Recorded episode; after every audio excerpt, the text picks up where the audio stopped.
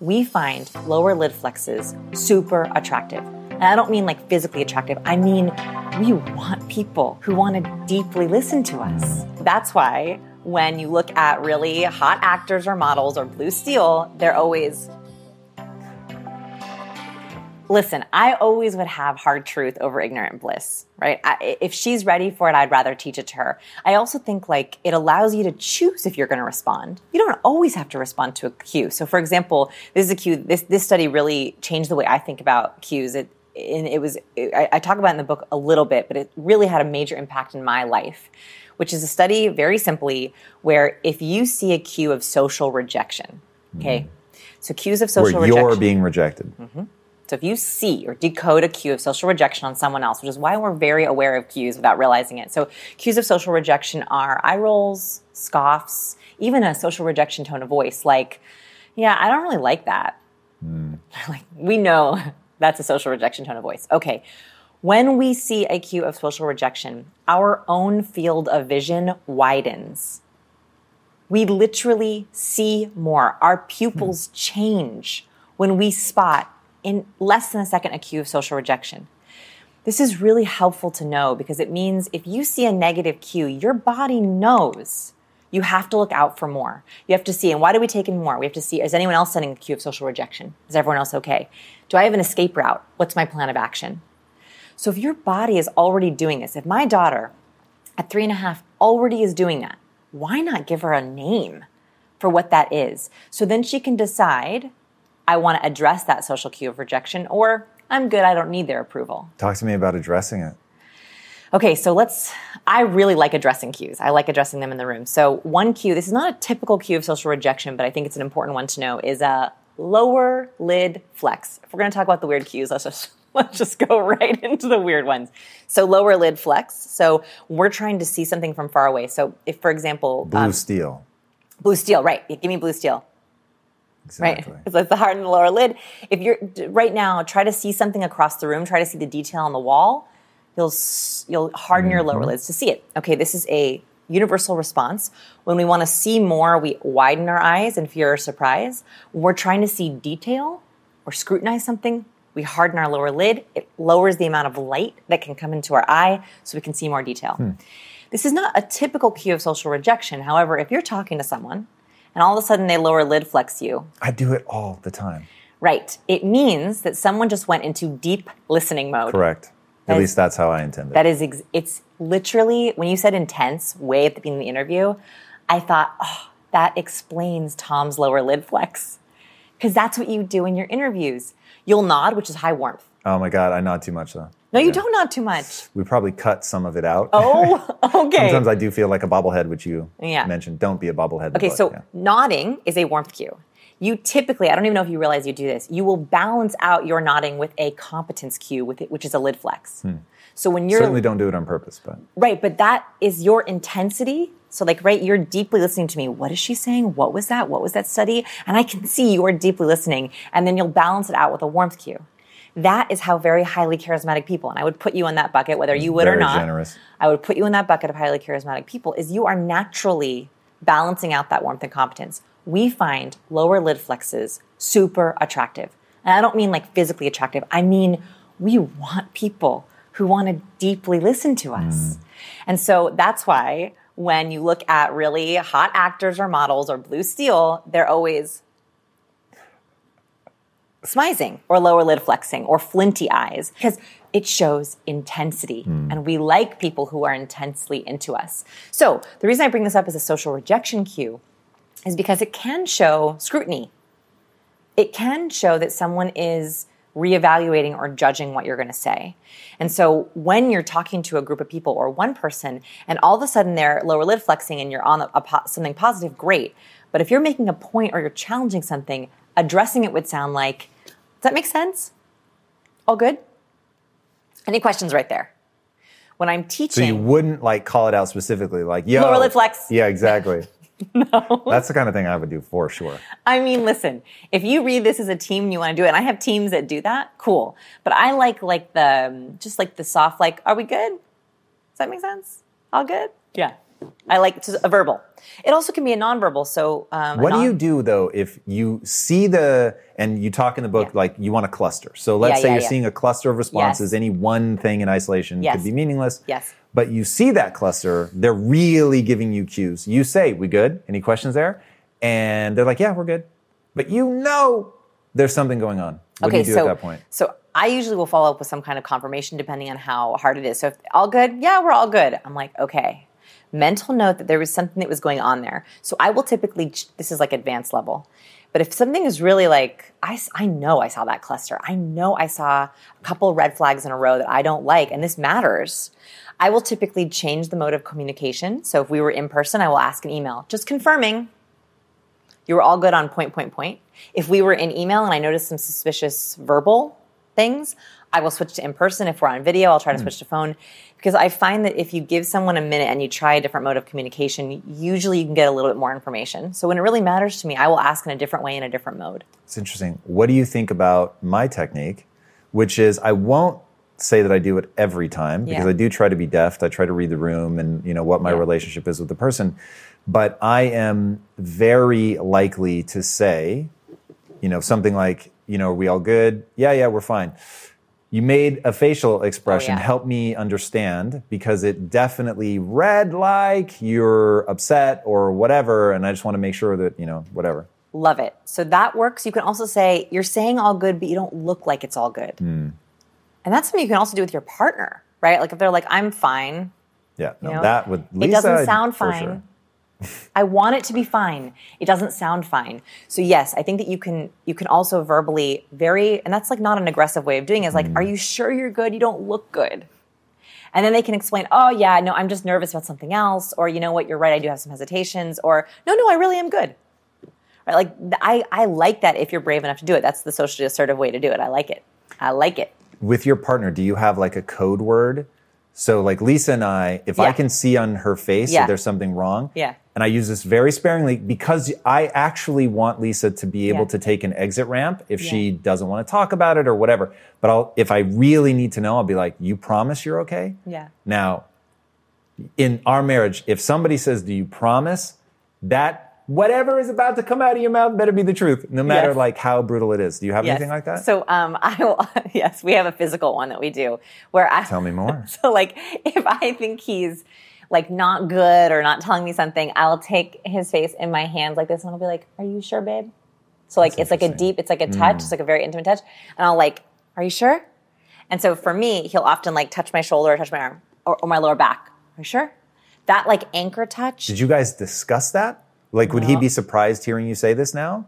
I think he would be a little bit. No, no. I think he would be like, "Oh yeah, we do do that, but we haven't discussed it." Interesting. But like when it's like it's like are you it's like it, it's like close the outside world around. Mm. Are we good? That or like are you are babe, are you sure? That's that's like a physical touch thing. He's also physical touch love language. Okay. Mm. So I think that that's where it came from is we discussed that we were that he was physical touch. It's interesting. It going back to warmth and high fives and stuff. You talk about in the book, even like on a Zoom call, Yes. saying like, "Hey, I'm sending you a high five," and that even things like that can cue people into feeling something. Yes. Uh, so this was a hypothesis I had right at the beginning of the pandemic. We're all going on video, and I I I missed the the social tradition of a high five or a handshake, mm. and I wondered, do we need to replace it? Do we even need to? And can we? And so I partnered with Dr. Paul Zak, who runs uh, Immersion Neuroscience. He's like the oxytocin guy. Whenever we talk about oxytocin, we're actually piggybacking on his original research. He's absolutely brilliant. He's like the, he wrote the moral molecule. And Have you ever taken exogenous oxytocin? in the nose? Yeah. Never, but I really want to. Have you done it? I have, but mixed with ketamine. oh, I've never. and I didn't like the ketamine. I'd like to try just, Just the nasal spray. Me yeah, too. I got so hyped about it. I was Let's like, go do it. babe, like we're gonna do it together. It's gonna be amazing. She's like, no, I don't want anything artificial. I'm like, Oxytocin is homie, very. I mean, it's very close to our chemicals. You know, his lab is like really close. We could all go do it. dude. I'm I would do a nasal spray of oxytocin all day. any day. This is, by the way, Dr. Zak is the guy who did the vampire wedding. the vampire wedding. The vampire wedding. like yeah. They got married as vampires. no, he talk, no, he talks. He calls it the vampire wedding. He's the one who he went to a wedding. I don't know how. Dr. Zak is super charismatic, and so I, he can convince anyone of anything. He's probably giving us all oxytocin. That's good strategy. So here's what he did. He convinced a wedding to go to the wedding and take everyone's blood at the wedding. Whoa. I know. So he took the bride's blood, the groom's blood, everyone in the wedding. He took their their their blood, and what he found was is that you could predict how close people were to the bride based on how much oxytocin was in their blood. Whoa. Right. So the- That's cool. It's super cool. So the more people felt bonded to the bride, the closer they were, the more oxytocin they had in their blood. I believe there was one exception, and forgive me if- this one—I think it was the mother-in-law was even higher than the groom. I think it was something funny like that. The mother-in-law was so weird. oxytocin filled for her daughter. Wow. Sorry, not the mother-in-law. The mother of the bride was was even higher than the groom because she was like so happy with her with her Wow. daughter. I have to check that, that is one. really interesting. Yes. So oxytocin is is is real and it's very nuanced. Hmm. So I feel like a, a nose shot of oxytocin would make us do all kinds of interesting. It would like open our brain up in a connection kind of a way. It's a fascinating oh. molecule that has huge implications in trust. Yes. Which is the when I first started reading about it, I was like, "Ooh, this is really interesting." Like if you have a group and you need to develop more trust, it could be a really interesting way. It could also, though, potentially get you into trouble if it's creating trust with somebody that you shouldn't trust. Oh, that is how con men work. I will tell you, my biggest concern with this book is it will get in the wrong hands. Like a question that I get that uh, is the, is the question, which is like, what's the difference between this and manipulation? Hmm. And I think there is a terrifying line for me, and it was something that caused me some writer's block. I'll be honest, while I was writing, where I'm so terrified that these cues will be used for evil, not good. And they can be. And they, they are. I mean, that's how con men work. And that is one of the reasons that what I what I can convince myself of is I would rather equip people to know these cues. You said that woman was touching you and you knew she was touching you and it was mm. working. I would rather you be aware of the cues that are being sent to you to know I want this or I don't because they are that powerful that if someone has bad intentions, they can still produce trust. Mm. And that makes me nervous. Yeah, I don't think you will ever be able to control stuff like this. But it would be a bit like, oh, I'm not going to teach mixed martial arts because the person might use it to beat somebody up. That's true. So it's like I'd rather have the people that can use it Yes. to either, like you have done, overcome awkwardness and Yeah. use it. I mean, even the book reads very much like a manual for somebody who wants to improve their life, take it to the mm-hmm. next level. I think the subheadline on the back of the book it says like, uh, if you're tired of being um, Overlooked, overlooked, underestimated, exactly. or interrupted. yeah, and underestimated. That was the one that really hit me was Yeah. giving people the tools. In fact, the we've already talked about this, but the um, being able to give people subtle cues that you want to interject. Yeah. And a lot of people, I think, end up getting steamrolled and they get angry at the other person instead of going, "I'm going to take Yes. control here." To your point, Yes. Um, and be able to signal people. And you give this progression of, well, you can start subtle, you can do the fish, whatever, but then you know we get to the point where it's like, yo, stop. But being able to um, give people the tools so that they can be better equipped to do this stuff, and then I definitely like in relationships. It is so easy to be inside your own head, to have a paranoia about, like, I want to make sure that I'm following this or that I'm coming across well or whatever, that you actually stop reading the cues and then you can get blindsided. I think about this a lot as an employer. It's like you're constantly trying to make sure that everybody's okay and that you actually know what's going on inside people's lives. And when somebody will end up hitting a breaking point that you didn't see coming, it's like, ah, did I ignore something?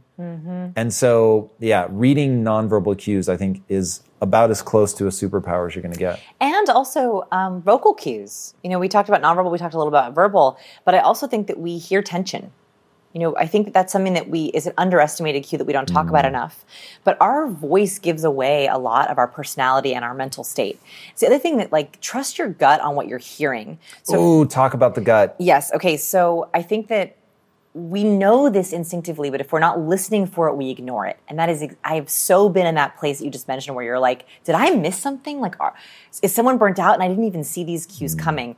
And so if you're listening to your gut and your intuition more and you know what you're hearing, I think you're like, ah, I just heard that. How does the gut work in your mind? So I think that we have this amazing muscle, right? This amazing, whatever you want to call the brain, this amazing uh, piece of anatomy that is constantly reading all these thousands of cues that are being sent to us. And it gives us a spidey sense. Like it gives us an intuitive hit of like something is off. And what we tend to think is we go into productivity mode. Do we meet the deadline? Do we get it done? Was she late? Was she on time? She's been slow to respond to that email, right? Like when I get that spidey sense, I typically go, I used to go to task, mm. right? Like, is there something off in the, in performance or behavior in task? I actually want you to go the other way. I want you to go to communication. I want you to be like, does she sound okay? And let's talk about what, what does it mean to sound okay? So what research has found is that we hold a lot of tension in our vocal cords, right? So when we don't take up a lot of space, like for example, if I were to do this interview with my uh, shoulders rolled in and my chin down, you already hear a kind of tightness in my voice. And so when someone's on a video call or on a phone call and they're like, "Yeah, so I'm um, just going to give over my weekly updates," and and you can hear that tension because it sounds different than when there's space. Mm. When you're listening for tension, I think that it can give away that fatigue that's coming, that smallness that someone is literally playing small. So you're listening for one is smallness. So as I take up less space, I begin to uh, create less volume. You're also listening for vocal fry. So vocal fry, I don't think we we don't talk about enough. Do you have you talked or addressed vocal fry on the show? No, only I I never had a name for it until I read this book and I realized that I actually have somebody here at Impact Theory that has vocal fry and I was like every time I hear it I'm like oh. it seems like she's anxious and yes. when you described it, I was like, aha. Uh huh. Okay, so vocal fry is when it sounds gross, but when our vocal cords rattle together because there isn't enough air that is coming through them. So right now I'm working really hard to give enough air, enough volume. I'm actually not working that hard. We're just having a conversation. But if I were nervous, if you were to ask me a very hard question, or if I was feeling burnt out, tired, dismissed, I would lose my volume and then I would go into vocal fry. Yep. So oh, vocal okay. fry is when we're like talking like this and we're sort of not enough breath is coming through. And so you can hear that rattle in the back of my throat. Now, if I were to give my entire interview like this, it would drive you absolutely crazy. Right? That's good. Yeah. So vocal fry is very simple. It's when we're don't have enough breath to give our voice. So one, and this is double. You have to hear when are you hearing it? Is it because someone literally hasn't been talking all day and they just need to get themselves revved up? Is it because they're actually anxious or nervous? Like all of a sudden they went from, hey everyone, good to see you. Oh, this is going to be great. So um, my announcement is like really basic. And then all of a sudden they go into it. And then how do you want to address it? So do you want to address the emotion or the cue? This is the challenge we have as cue readers. Are you going to address the emotion or the cue? So do you want to say afterwards, are we all good on that? You know, I just want to make sure that you're feeling good or follow up in an email. Hey, I just want to double check on you, Lindsay. Are you sure you're feeling good about that? So that's addressing what you think might be happening. Or do you want to address the cue? If you want to get rid of vocal fry, all you have to do is ask someone to speak up. That's fascinating. That's it. It's, if you ask someone to speak up, they have to use more breath. They go, oh, yeah, sure. And they force more air out of their breath and they immediately get out of vocal fry. I've been in presentations before where someone is giving away their power with vocal fry they have amazing content but they're literally giving the entire presentation like this. And so it's really hard to listen to and it sounds like they just don't believe in what they're saying. And so i will say to them hey in the back we can't quite hear you. Can you hear in the back? And they'll immediately speak up and get out of it. So that's also a gift you can give someone. If you hear someone who's giving away their power and they're doing it accidentally gift them the breath. Why is it giving away your power? I think that people who doubt their ideas and they doubt themselves that leaks in their cues right? So they might have the best presentation or they might be the I want to put my finger on that for a second because yeah. that feels like a core thing in the book is to understand that you're leaking, whether you're leaking um, warmth or whether you're leaking competence or whether you're leaking insecurity, anxiety, yes. yes. You, are leaking you are leaking these things. There is no mute button. I think professionals who are nervous, they hope they can just go mute or stoic they're like, I don't know what I want to send, so I'm going to send nothing. Mm. There is no mute button. In fact, going mute is, in itself is a cue, and it is a danger zone cue. Right when Talk someone about poker because this, that yes. was such a great example. man, I love looking at poker studies. So um, you kind of you already know the answer to this, but we can play it with everyone at home. Okay, so let's say that I played a little game with you, and I said that you could watch poker play players playing poker. You have three choices of the kind of videos you could watch. A, the full body, head, hands, feet. B, just the head. So as they're playing, all you see is the facial expressions and head movement. Or C, just the hands. So just how they're playing and dealing the cards. What would you choose, A, B, or C? You already, already know the answer. Yeah, but question. I, I know what my real answer is, and I would have said the face 100%. Okay, so the first answer actually people usually give is the full body because they're like more information is better. The second most popular answer is the face. I want to see their facial expressions and their tells and their head movement. Mm. The actual answer, the people who were the most accurate at predicting how good someone's hand was, was just looking at the hands. And that is because we try to control our leaks. So someone has a bad hand, they're trying to control their face and go really stoic. They're trying to not move a lot. And we actually notice that. We notice if they're going stoic or going mute. We notice if they have all of a sudden kind of jerky, weird movement. But our hands are really hard to control. So people with really good hands have fluidity of movement. They have really sure playing. Their hands are really smooth. And what's amazing is we know this instinctively. When we just look at someone's hands and we take away the other cues, we can spot the good hand by looking at the smoothness of a player's hand. So interesting. And in the book, I sometimes get lost between what's in the book and what I heard in an interview, but I think it's in the book. Okay. That um, there was a woman who, one year after deciding she was going to play poker, ends up winning this incredible tournament. Yes. And wasn't she looking at hands? That's what she learned. So she, um, this is a great book. Um, I and she, what she did is she, yeah, she taught herself to play poker in one year. She entered these major co- uh, tournaments, and the way she was able to climb from table to table to be at the winner's table was she stopped looking at the cues on the face and on the feet, and she really, really focused on the hands because that's when she could see if someone actually had a good hand or not. That jerky motion means you're leaking nervousness because think about it. If you're nervous or anxious, A, you can't control as much, and B, you're expending energy in all kinds of weird spaces. Very highly charismatic people, leaders, don't waste energy. All their movements are purposeful and smooth. That's one of the reasons I said, don't touch your face. Don't touch your stomach, is because that's a wasted energetic movement. We like people who are only saying, I'm going to make a movement with this gesture or this gesture. And so, yeah, she was able to climb to the top of the tables simply by looking at fluidity of hands. She also did a lot of training and mentoring, but that's how she was able to go so quickly. It's because she was looking for leaks. Yeah, I didn't see that one coming. Yeah. Um, I thought that zooming in on the face would be better for the same reason that zooming in on the hands works is that you're not getting all this extraneous information. Yes. And the reason that I was asking about gut instinct is, you know, your subconscious is able to take in so much more data than you can process consciously. Yes.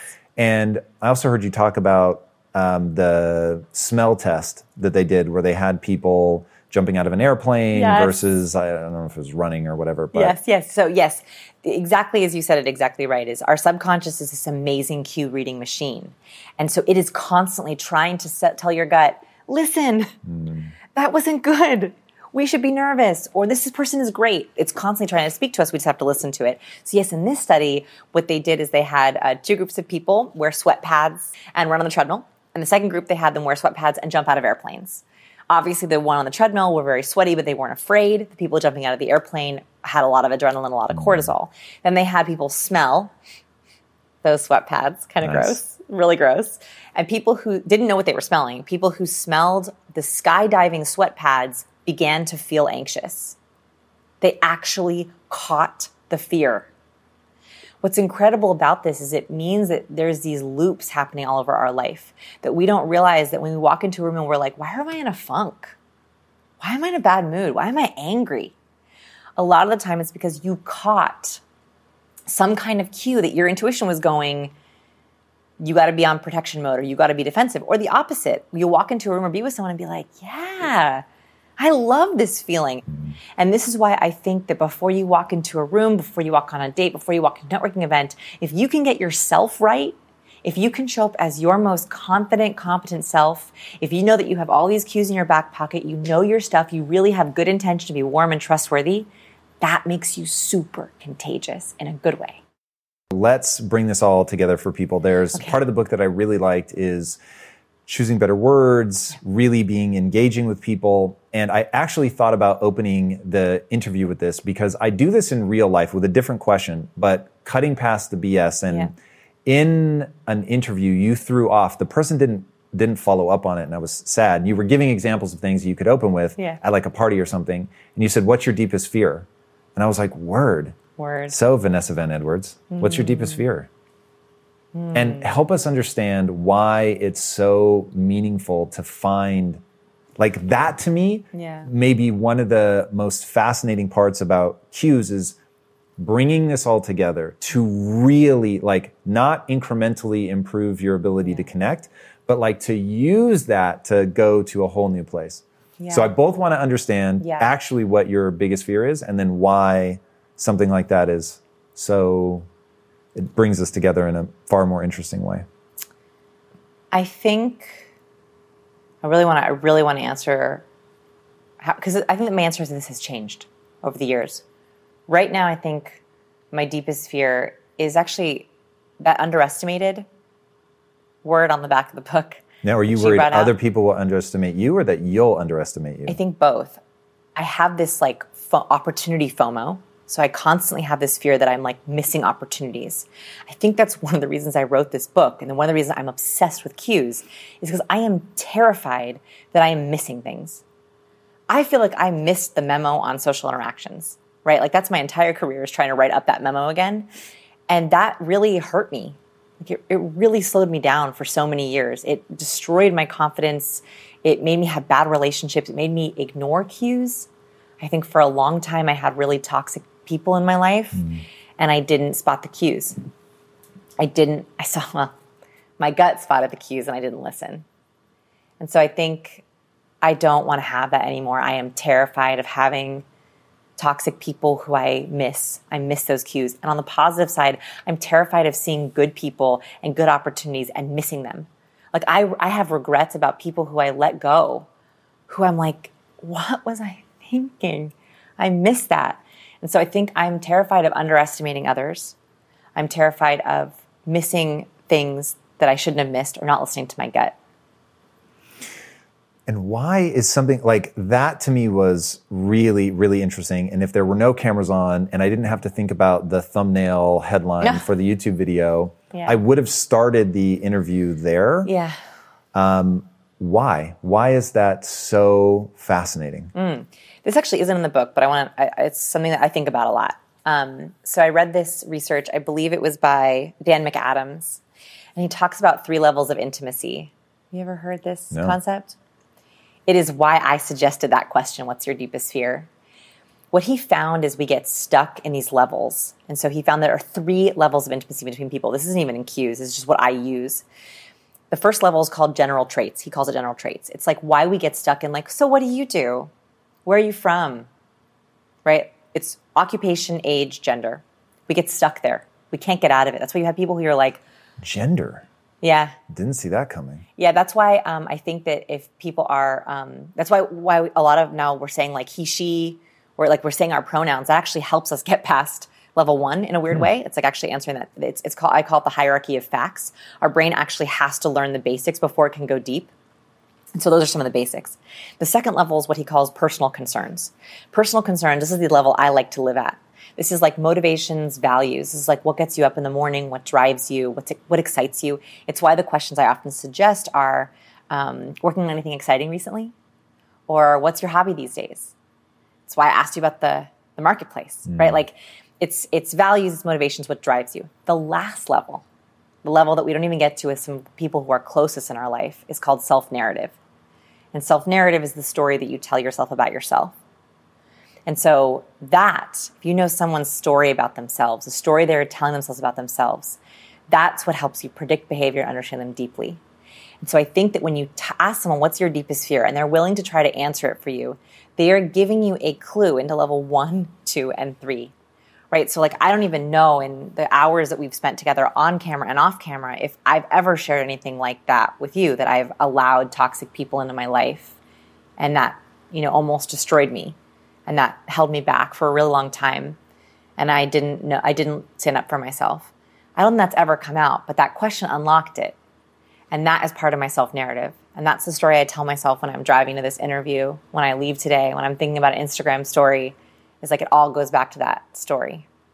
So like that's my goal in a lot of my interactions is okay, yeah, let's get let's blow through level 1. I don't care what you do. Let's go to level 2 at least. What do you value? What motivates you? And if I can, like what drives you? What's the story you tell yourself? That I think is a really important lesson. And what the one that I ask people, which I think falls into number two, is um, well, maybe number three is what's your deepest passion. Try to keep it positive. Mm-hmm. I would be reticent to ask somebody that I didn't know or didn't have, you know, on a show Yeah. like this, what their deepest fear is. One, if they don't trust me, they're going to lie anyway. But um, getting to something positive, skipping past all the BS. I have another one I can give you. This one, like it's a secret. It's a secret level three question. And if, by the way, I feel I'm like scared to say it because I'm like, oh, my friends are going to be like, so that's why you've been asking that question. Here's my secret level three question. It's a sneaker. It's um, so who's your role model? Who's your hero?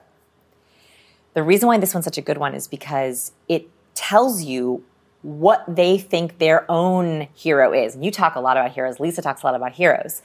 The reason why that's interesting is I asked one of my very long friends, so like, who's your hero? Who's your role model? Or even uh, what uh, TV or movie character do you think you're most similar to? And in my head, she's a great mom. She's a homemaker. She's so kind. I thought she was going to pick an amazing like mom, like Lorelai Gilmore or something. She goes, "Oh, Katniss Everdeen." I was like, Katniss Everdeen, do you feel like you're in the Hunger Games? And she's like, Oh, yeah, I'm surviving every day. Whoa. And I was like, I don't know you. And this is someone who I've been friends with for years. And we had this whole discussion about how she feels like she's fighting for time and fighting for love and fighting for her day. And she's like head above water. Damn. And I had no idea. My wife will just set her hand on me. For me, my hand has to be moving to show attention. Oh. Which is partly why I think I do the pat on the back thing, but then I've seen that made fun of, so. Well, the thing is, is so patting from a nonverbal perspective, it's an interesting nonverbal move. So I don't know if you, yeah. I'm a little tense now. I know. Yeah, well, I should tell you. You should know. Yes, so, please. so patting, if it's done from above, it's often a dominance gesture. Okay. So think about a dog, right? What do we do? We pat a dog's head. Think about a child. We say, "Good job, good boy."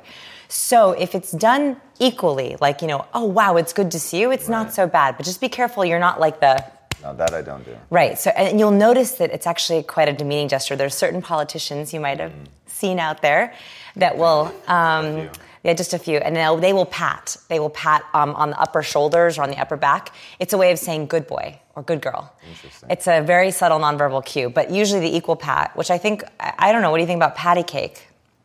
Um, no, that's not man enough. Yeah, I don't. I don't. Your facial expression the- doesn't look so good about Yeah, it. I've never had the instinct to do that, but like the one-handed, like I, I would say 90% of my hugs incorporate the incorporate a pat. Yeah, So maybe that's the bro hug, yeah. the brug.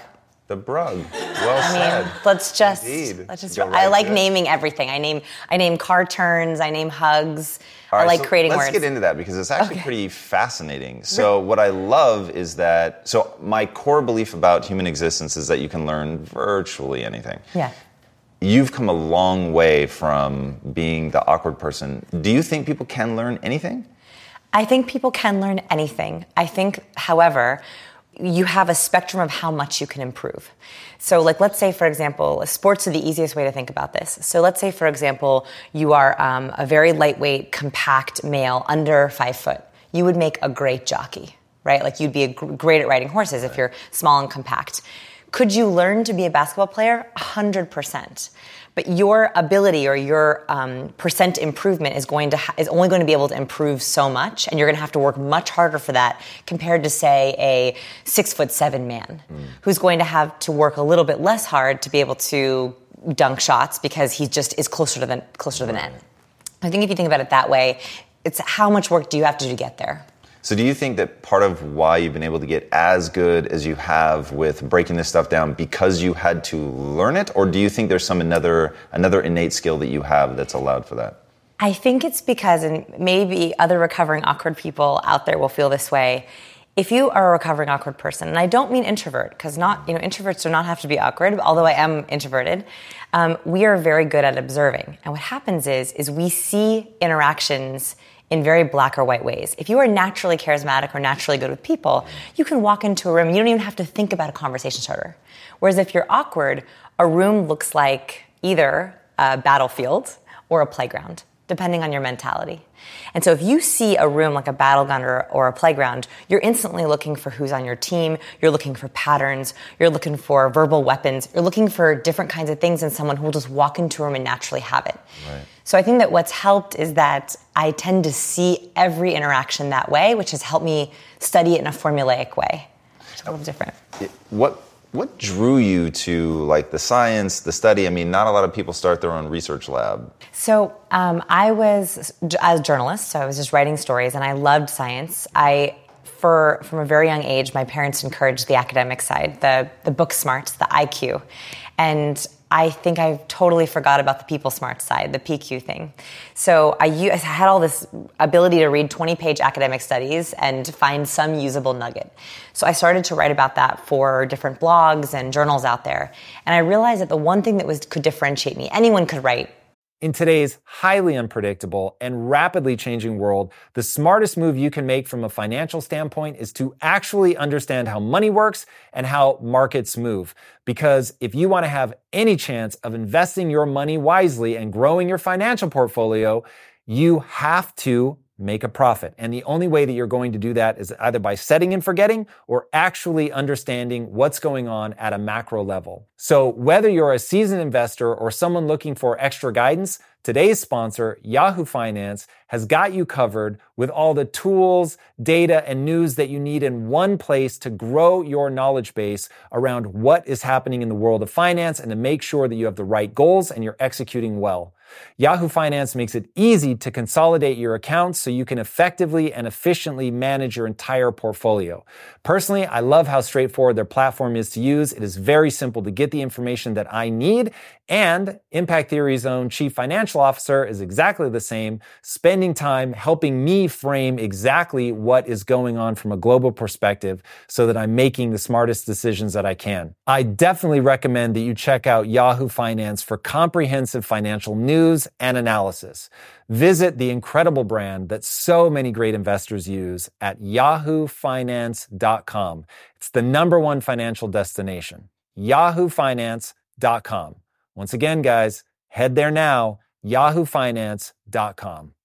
If getting your hands dirty and taking good care of your car or cars is a passion of yours, then eBay Motors is here for the ride. Because I'm sure you remember when you first saw the potential in that beauty. And then through some elbow grease, fresh installs, and a whole lot of love, you transformed 100,000 miles and a body full of rust into a drive that's all your own. With over 122 million parts for your number one ride or die, you can make sure your ride stays running smoothly with eBay Motors.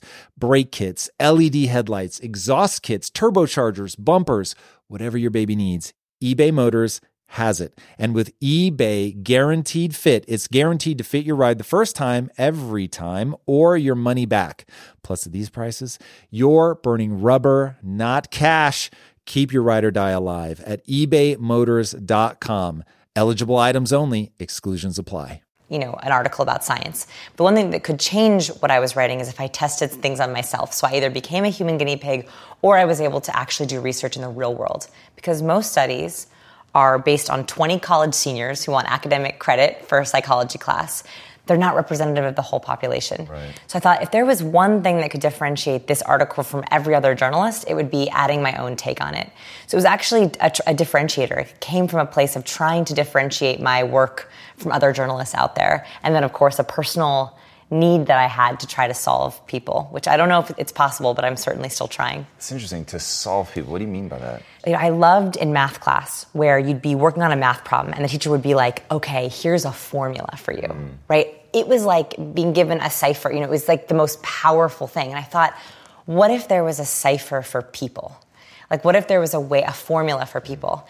And so I, I have something that I call the matrix, which is a little bit different than the Keanu Reeves, Reeves Right. matrix, which I believe that every person has a cipher. They have a set of um, values that you can solve about them. That if you turn it in the right ways, you can figure out how to figure out their motivations, how to figure out their values, how to speak to them so that they'll listen, how to make them feel loved. And so that's the closest I've come to actually solving people. And it's the only way that I've found to interact successfully. And when you say solve, though, you're you saying to be able to have like a useful interaction or? to not to not be so baffled by people's choices So I don't. I don't know if this is a pain point for you, but I was constantly feeling like I didn't understand where people were coming from, or they would be making choices and I didn't understand why, um, especially with friendships. And so I found that if I can figure out how they're coded, how they're wired, n- no longer do their decisions and their actions become baffling. Right. So give us some of those things. So in fact, let me. You and I were talking about this, but let me break Yeah. it down for you at home. Hi. Um, so the way that I normally prepare for an interview is very different than the way that I will go through a book for a book review. And uh, started the book uh, on an international flight, so I had plenty of time, and started it just to read it as part of my interview prep for this interview, and then man, like really fast, I was like, whoa, that was a cool insight. And then that was another one. And then rapidly it just turned into a book review. And I just like went in like all the different points and how they add up and just like all the things I wanted in my own life and started, cause you, and, and this is what I'd really like you to talk about now, you start breaking down like what motivates people, what's their love language, what's their primary value, that kind of stuff. Yeah. And so I started going, oh my God, like, What's mine? Like, first of all, I didn't even know mine. Yes. And I found it very weird because I consider myself super self aware. I found it so much easier to identify my wife's Always. than to identify my own. Yeah. So, what are the like sort of key things to understanding someone else or yourself? Yeah, so I like to think of people a little bit like an onion, um, in that you know It there's different cry and you layers. don't cut it. yes, exactly, but tastes delicious once cooked. um, okay, so the outside layer I think is the easiest one to solve. That's one we start with. So this is the big five personality traits, and there's a lot of personality research out there. The only personality science that's actually backed, used by academic institutions, is called Ocean or the Big Five. So this is someone's openness, so how adventurous they are, someone's conscientiousness, how organized they are, someone's extroversion, that's the one that we all know, how, how they like being around people, agreeableness, so um, how they work on teams, if they default to yes or default to no, we can talk about that one if you want, and then neuroticism, which is the which is the one that no one wants to talk about. Yeah. Um, neuroticism is my favorite. It's how someone approaches worry.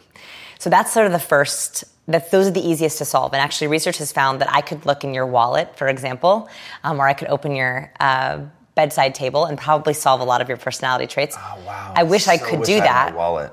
You on don't have it. Not on me. What would you be looking for? Because I would give it to you in a heartbeat. That would be so fun. So we are doing a study right now, actually, at the Science People, where I want people to take pictures of a couple different assets in their in their life. One, their car trunk. And by the way, if anyone watching wants to send me pictures of these things, I'm happy to analyze them. So their car trunk. Do you want me to tell you what mine looks like? Yeah. It's empty only because my wife's pressure is unending. Otherwise, it would be a filthy mess. So that tells me that you are a little higher in agreeableness because you want to make your wife happy. You were so right. I am like extremely high in agreeableness. Yes, Absolutely. And that's so the fact that that was your And I didn't even mean to let that slip out, by the way. Yes. I'm Yes. just trying to be honest about the fact that it's clean Oh, now, now this interview is because of my good. wife. Yes. Okay. So that's so that that because that's your motivation, right? That was your motivation there.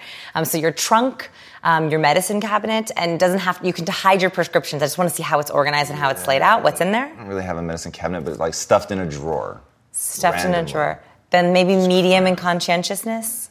So conscientiousness is how organized or how much you like routine. Okay. So it's like um, people who are really high in conscientiousness. This is this is me. I I find making a to do list like a sport. You know, like if I was an Olympic athlete, like I could make to do lists. I could be a champion in this. Wow. I will put things on my to do list just for the pleasure of checking them off. Nice. Someone's high in Yeah, we got someone over there. I got you. We are the same. Yeah. Like alphabetizing gives me an adrenaline rush. Wow. You know what I mean? Some people jump out of airplanes, you alpha. alphabetizing like like you know a bunch of books by color and by author name. Wow. My goodness. So anyway, so that's high high in conscientious. Low in conscientiousness means you're much more easygoing. You're much more spontaneous. Mm. You you feel that the creative process is going with the flow, and actually routine sort of boxes you in. So if your if your medicine drawer or medicine cabinet is like a little bit more haphazard, you don't really have a system to it. I would guess you're either medium low in conscientiousness. Is Well, what's interesting is, so I'm very low. I'm about as low as you can get on the conscientiousness scale. It is Okay. only because my wife is muddling your ability to read because That's right. she forces me to hide Yeah. it in a drawer. Yeah. Otherwise, it would just be left everywhere. Yeah. everywhere. Yeah. Okay. So low in conscientiousness, um, and then uh, Which we're I hate that name, by the way, because that one made me feel weird about being low. Oh. I feel like I'm a conscientious person. I think Yeah. about other people and what their needs are. Yeah, so, conscient, it's funny you mentioned language. So, um, language is a serious issue. So, for example, the book has now gotten picked up in 10 other languages. And it's a problem. Th- Thank you. But it's, we're trying to figure out words. And for example, in Western cultures, there is an ideal personality type. And you will notice that every romantic comedy, the woman is the ideal personality type for women, and the man is usually the ideal personality type for man. So in Western cultures, for women, it is high in conscientiousness. So that that's sort of her funny quirk. She's really organized Yeah. and doesn't like to be spontaneous. Yeah, yeah. Um, a high in agreeableness. So yeah, whatever you want, sweetie. Um, either medium or high in neuroticism. So kind of a warrior, but it's cute and endearing. Um, uh, very spontaneous and extroverted and bubbly, and um, high in openness, adventurous and imaginative. That's like the perfect diode. So the problem is, is when you talk about neuroticism, neuroticism should not be a negative word, but it is considered negative because then you're called A-type or controlling. Right. Um, and so it's funny, language is actually a huge issue. So conscientiousness does not mean that you don't care about people. It just means that routine is not your your love. Like, like some people. So anyway, at, at the lab, we're trying to figure out if we can guess people's personality types Hmm. or solve their matrix based on their different assets in their Doing house. good so far. Yeah. So uh, we're going to ask people for that. And then um, the funny one is what's on your walls? So we've got the Michael Jordan flu game. Okay. Which is probably my most meaningful piece of art. Okay. Uh, it's all art, so I guess we'll start with that. Okay. And then mostly movies. Hmm. So Matrix has like three or four appearances in the house. Um, and then that's pretty much it. So what they say is, uh, this is a research according to Sam Gosling. He wrote a great book called Snoop, which is if you're a snooper, this is the book for you. Um, so Sam Gosling found that um, high neurotics use more motivational quotes. So I am a high neurotic. I'm I'm definitely a worrier. Um, and by the way, you know if you're high neurotic or low neurotic if um, you're really good at what if scenarios. So high neurotics, we love pros and cons lists. Um, we can think through every worst case scenario ever. Um, whereas low neurotics, they say things like "it'll all be fine," which to a low neurotic is like the worst thing that you can say because we believe that worrying is like an investment account. So, do you know what I mean? So, like, the more that I worry, the less likelihood it will happen. Um, that is interesting. so, motive. So, high neurotics use. I love motivational quotes because it's like an external regulator for their internal world. wow. So, I have a lot of motivational quotes in my office space. You didn't have any, which makes me think that you're not very high neurotic. I'm super low neurotic. Ah, okay. But I'm insanely uh, chemically impacted by motivational stuff. So, like, I keep a list of quotes that I find Yeah. motivational or empowering. Um, I follow a bunch of Instagram accounts that are all motivational. Your list of quotes is it in a book? Is it covered or is it for display? It's in Evernote.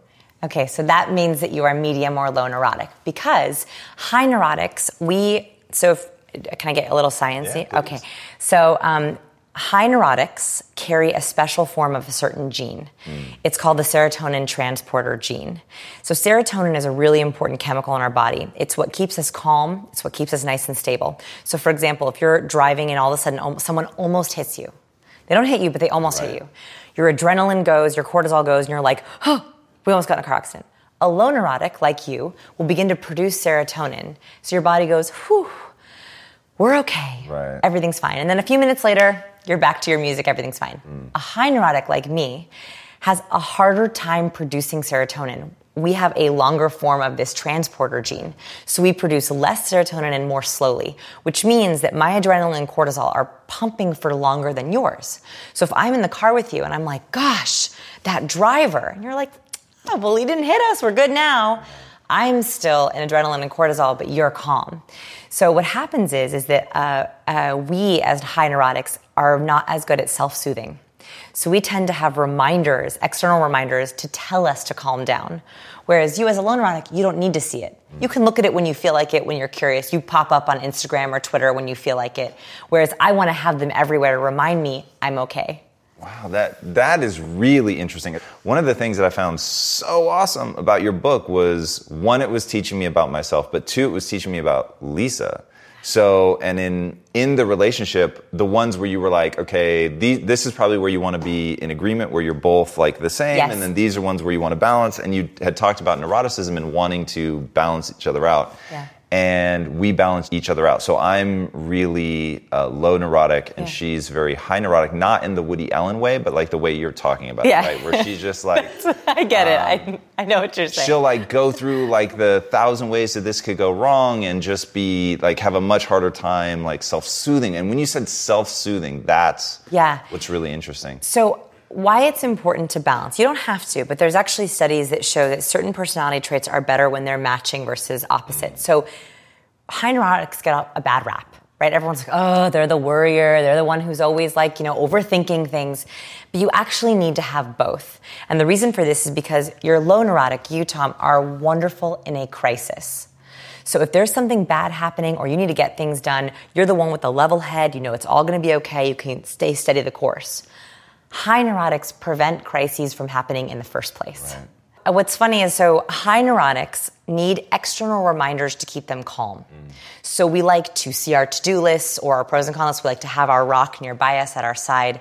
Whereas low neurotics like to have external reminders of things they need to take care of yes right? Because they they don't have the internal alarm clock that's constantly screaming at them. One- I joke that the piles scream at me, you know, from the floor because I can, I like want to get them, whereas you might not see them. i literally don't, don't see them. I know. i keep my regular day-to-day stuff in my travel case because if i know if i don't and i travel it'll never it'll never make it i just won't remember it Yeah, yeah. So so that's a workaround for you, and I think this is what we're talking about here: is knowing how you are wired instead of fighting it. that's interesting because i'm a big believer in fight anything that doesn't work for you but you talk What if we talk about optimize? Okay. So I think I think what I see a lot, and this is uh, with personal development, and I'm a, I'm a self help addict, right? Like I love every personal development book. I love like self help and transformation. The problem is, is that if we feel like we can change everything, we also might not optimize for how we are naturally wired. it's interesting So the way that I like to think about it is every step in the book, you know, I teach a scientific principle, I tell a story, teach a scientific principle, then I give you three steps. Almost always step number one is you, right? Is figure out how you're wired before you work on someone else. It's like in a in a flight, they always tell you put your oxygen mask on before you fix someone else. It's the same thing. Like figure out your own wiring first. So you figured out that you will not remember. So by packing in that day pack, you've now taken out that worry, fixed that problem, and now you don't have to worry about it. As opposed to trying to take 15 different classes on how to be more of a warrior. right Do, fair enough. do you know what I mean? So I think that um, figuring out how your spouse is wired and not trying to change them, but rather trying to set up systems in your home or systems for your business partner or things for your friends to know how they're wired. Another example is um, my good friend Anna Lauren, if she's watching. Um, so she is a worrier also, um, but if I give her too many choices, she'll get choice paralysis.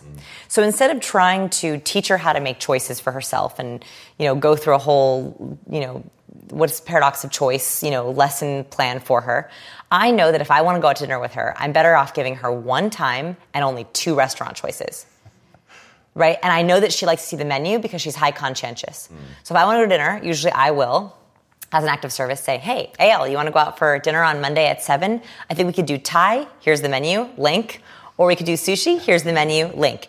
And she will get back to me really fast. If not, what happens is every day she goes, Oh, yeah, but I'm not sure about this, but what about this restaurant? And we end up rushing on the plans last minute. Are you? Is this a two-way street with your friends? Like they know. I mean, obviously they know you. They know what you do, so they know they're in the matrix. They know they're in the matrix, yeah. But do you like walk them through? Like, here's how you rate on Ocean, and Yeah. do you show them that stuff? Yeah, so my closest friends, first of all, my closest friends know to be my, to be my friend, you, you know that every time you hang out with me, it might be an experiment.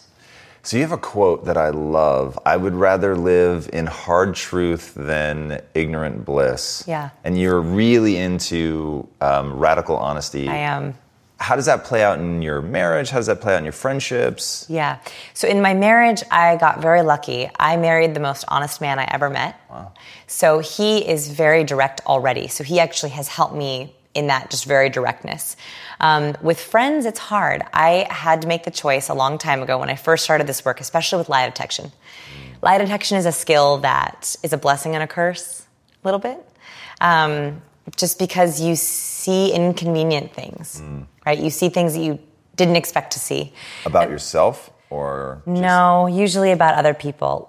I think you see in the personality matrix, you see things about yourself you might not like as much. Um, but with lie detection, you tend to see things about other people that you might not find as convenient. So I convenient. I Yes. Very nice. I find as convenient. Yes, because what happens is, and this is what happened at the very beginning of sort of honing the skill and leveraging it, is I started to see friends who were not only lying to me, but lying to themselves. And I had to make a choice. Was I either going to have fewer high quality friends or less quality but more quantity friends? And this was right at that stage where I also was trying to figure out how, what kind of friendships that I want to have on social media. And it's the same, I think, question that we all have to ask ourselves. I think of social media friendships like cotton candy. And I call these cotton candy friendships.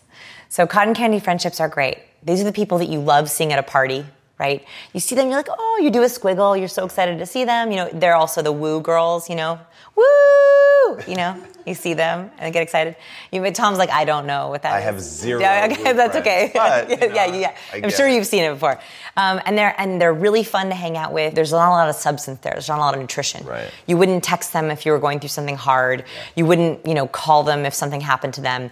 But it's a fun, exciting friendship. The thing is, is you eventually need to have a meal. Right? Like cotton candy is okay every once in a while, but if you have too much of it, your teeth begin to like rot from it. You know, you're, they ache from the sugar, um, and they give you a sugar headache. And so I think that it's about what are the friends that give you nutrition, like the brisket friends, and then which are those friends that are kind of the surface ones. And that was a big decision I had to make. You've talked about breaking up with friends. Like, Yeah. so how do you sculpt that garden of friendship? It's so hard. So I think that adult friendships is you know how when you're a teenager everyone's talking about like bullying and cyberbullying. I think that as adults this adult friendship issue is the next sort of frontier of talking about how do we court friends? How do we build a friendship when it's not romantic? How do we break up with a friendship when it's been too long? And the biggest thing that happens with friendships is they do go stale. And that's a very weird thing to say, but there are people, I'm sure you can think of someone in your life where every time their number pops up on a text message, you're like, oh, it's been a while, I better call them.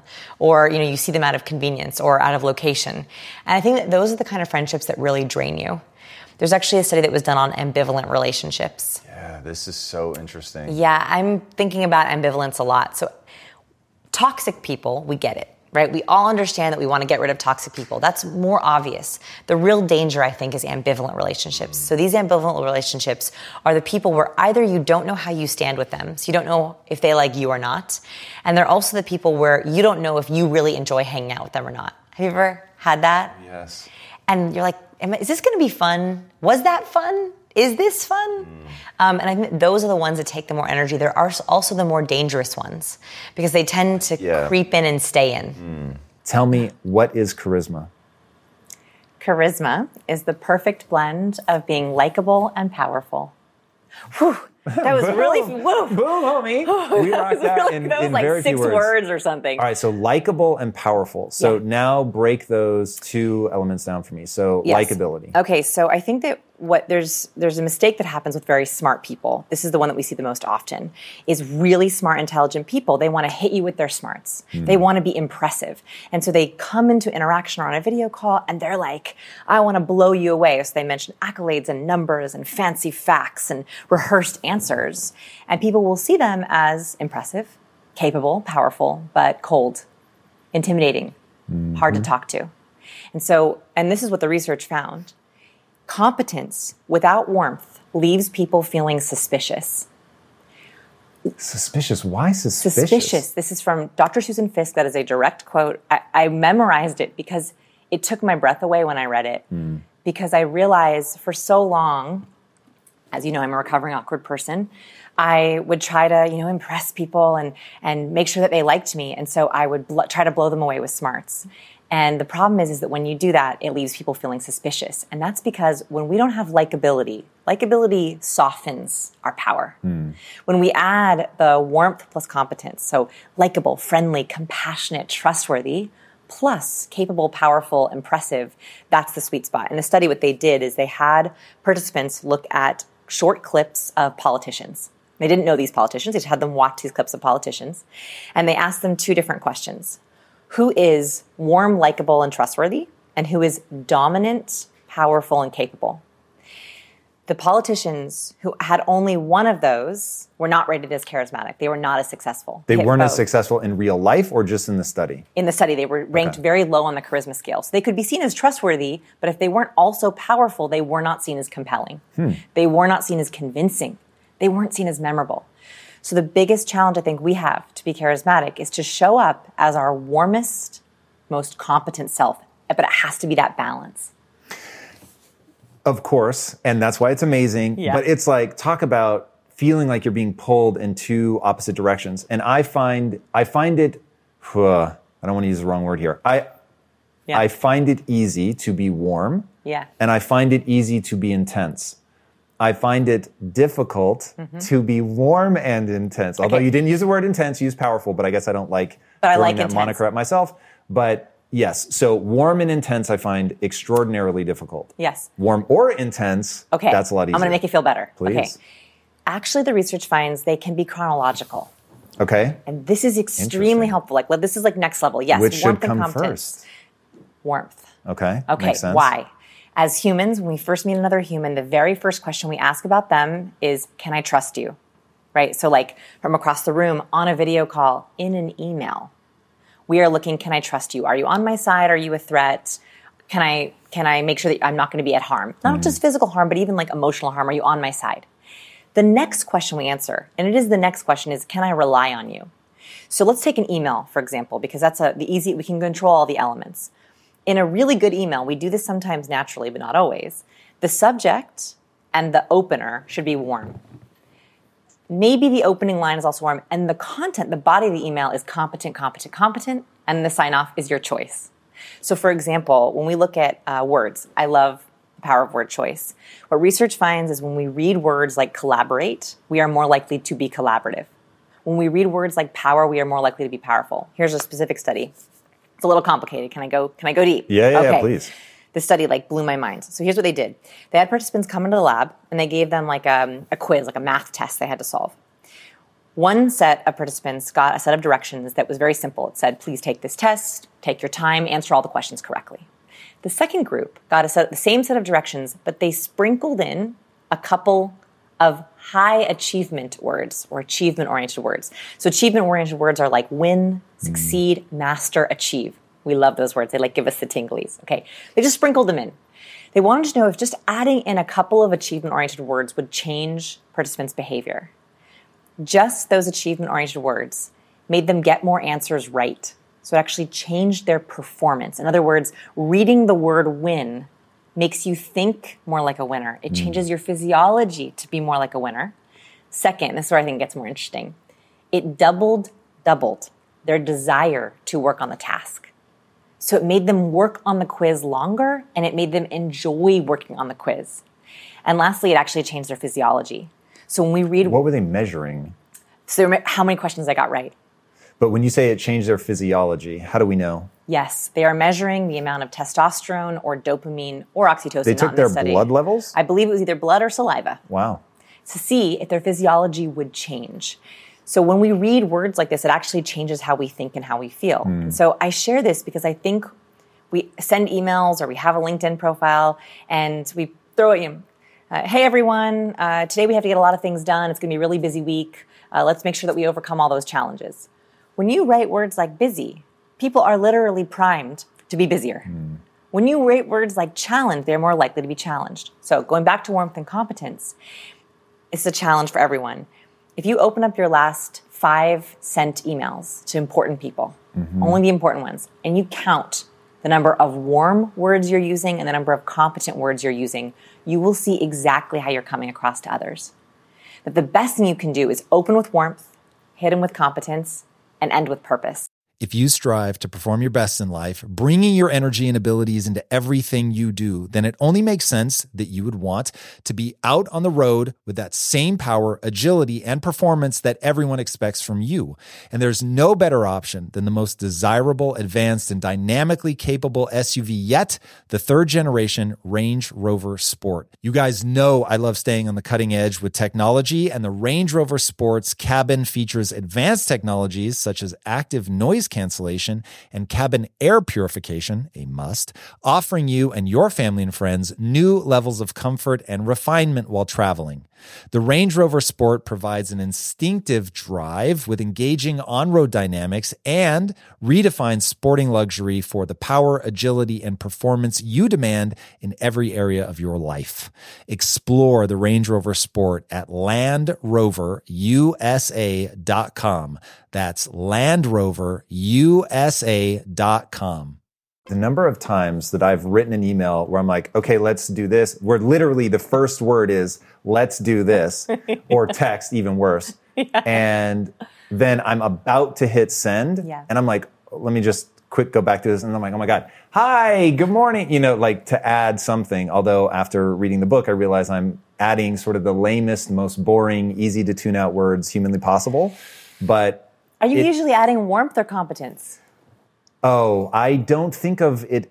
I'm always trying to add warmth. Okay. I never think about the competence. I'm always just uh, goal oriented. So right. the the the thought that triggers in my head is yeah. always there is something very specific and concrete I'm trying to accomplish. Yes. And I go right to it. Yes. And I find so every every time I read your books or we get to sit down together, where on camera or off camera, I become yeah. hyper aware oh. uh, in, in a good way sorry. because I think that too often I'm not thinking mm. through, like I'm in my head, I know what I'm trying to do, but I forget that you really do have to do the emotional management, the relationship management, especially when you have employees. It's, you have to, every time you touch somebody, it's like accumulating into their perception of who you are. Yeah. And so if all I'm ever doing is goal oriented and I'm not taking the time to connect with them as a human, it gets weird. So anyway, I don't think about warmth or competence yes. in the first pass because I'm, I'm just Get in the done. task. Yes.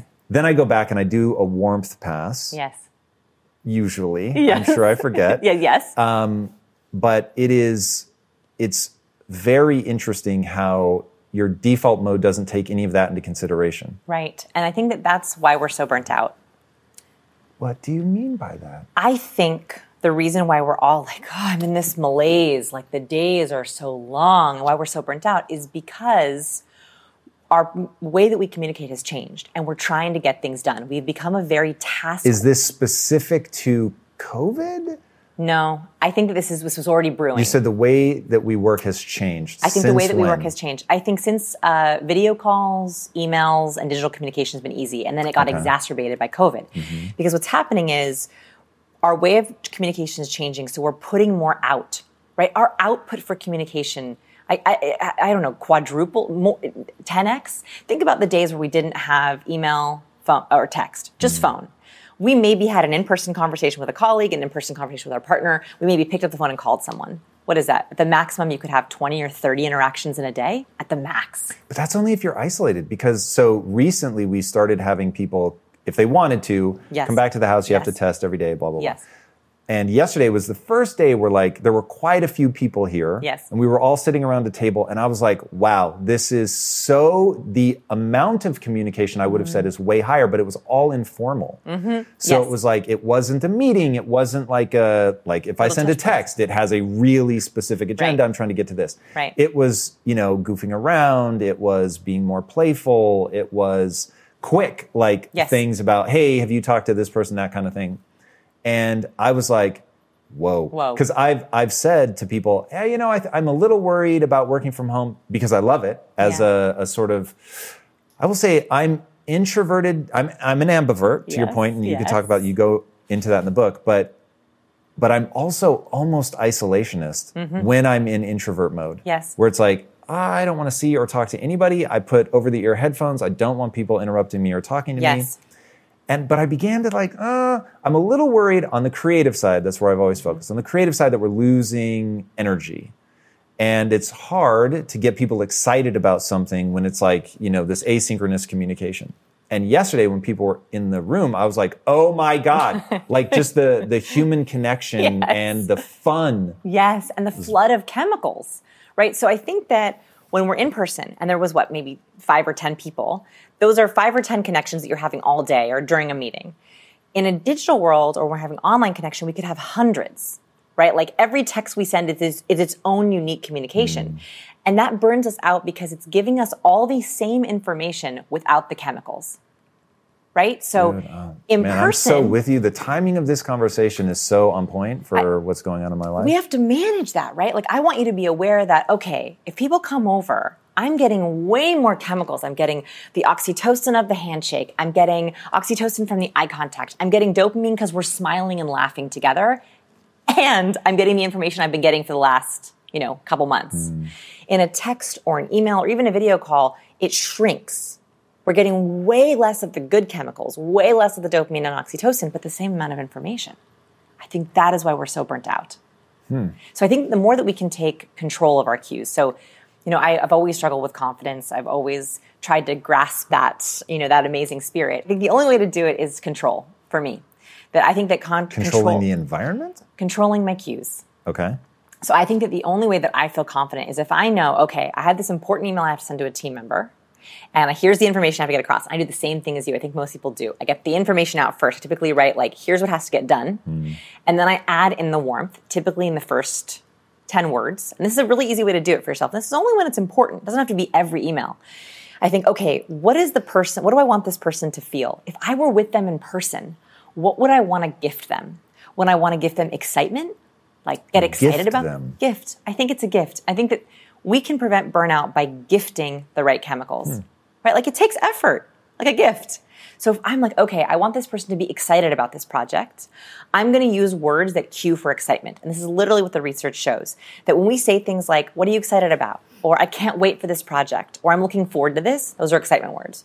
Or do I want to gift strategy? Do I want to gift efficiency?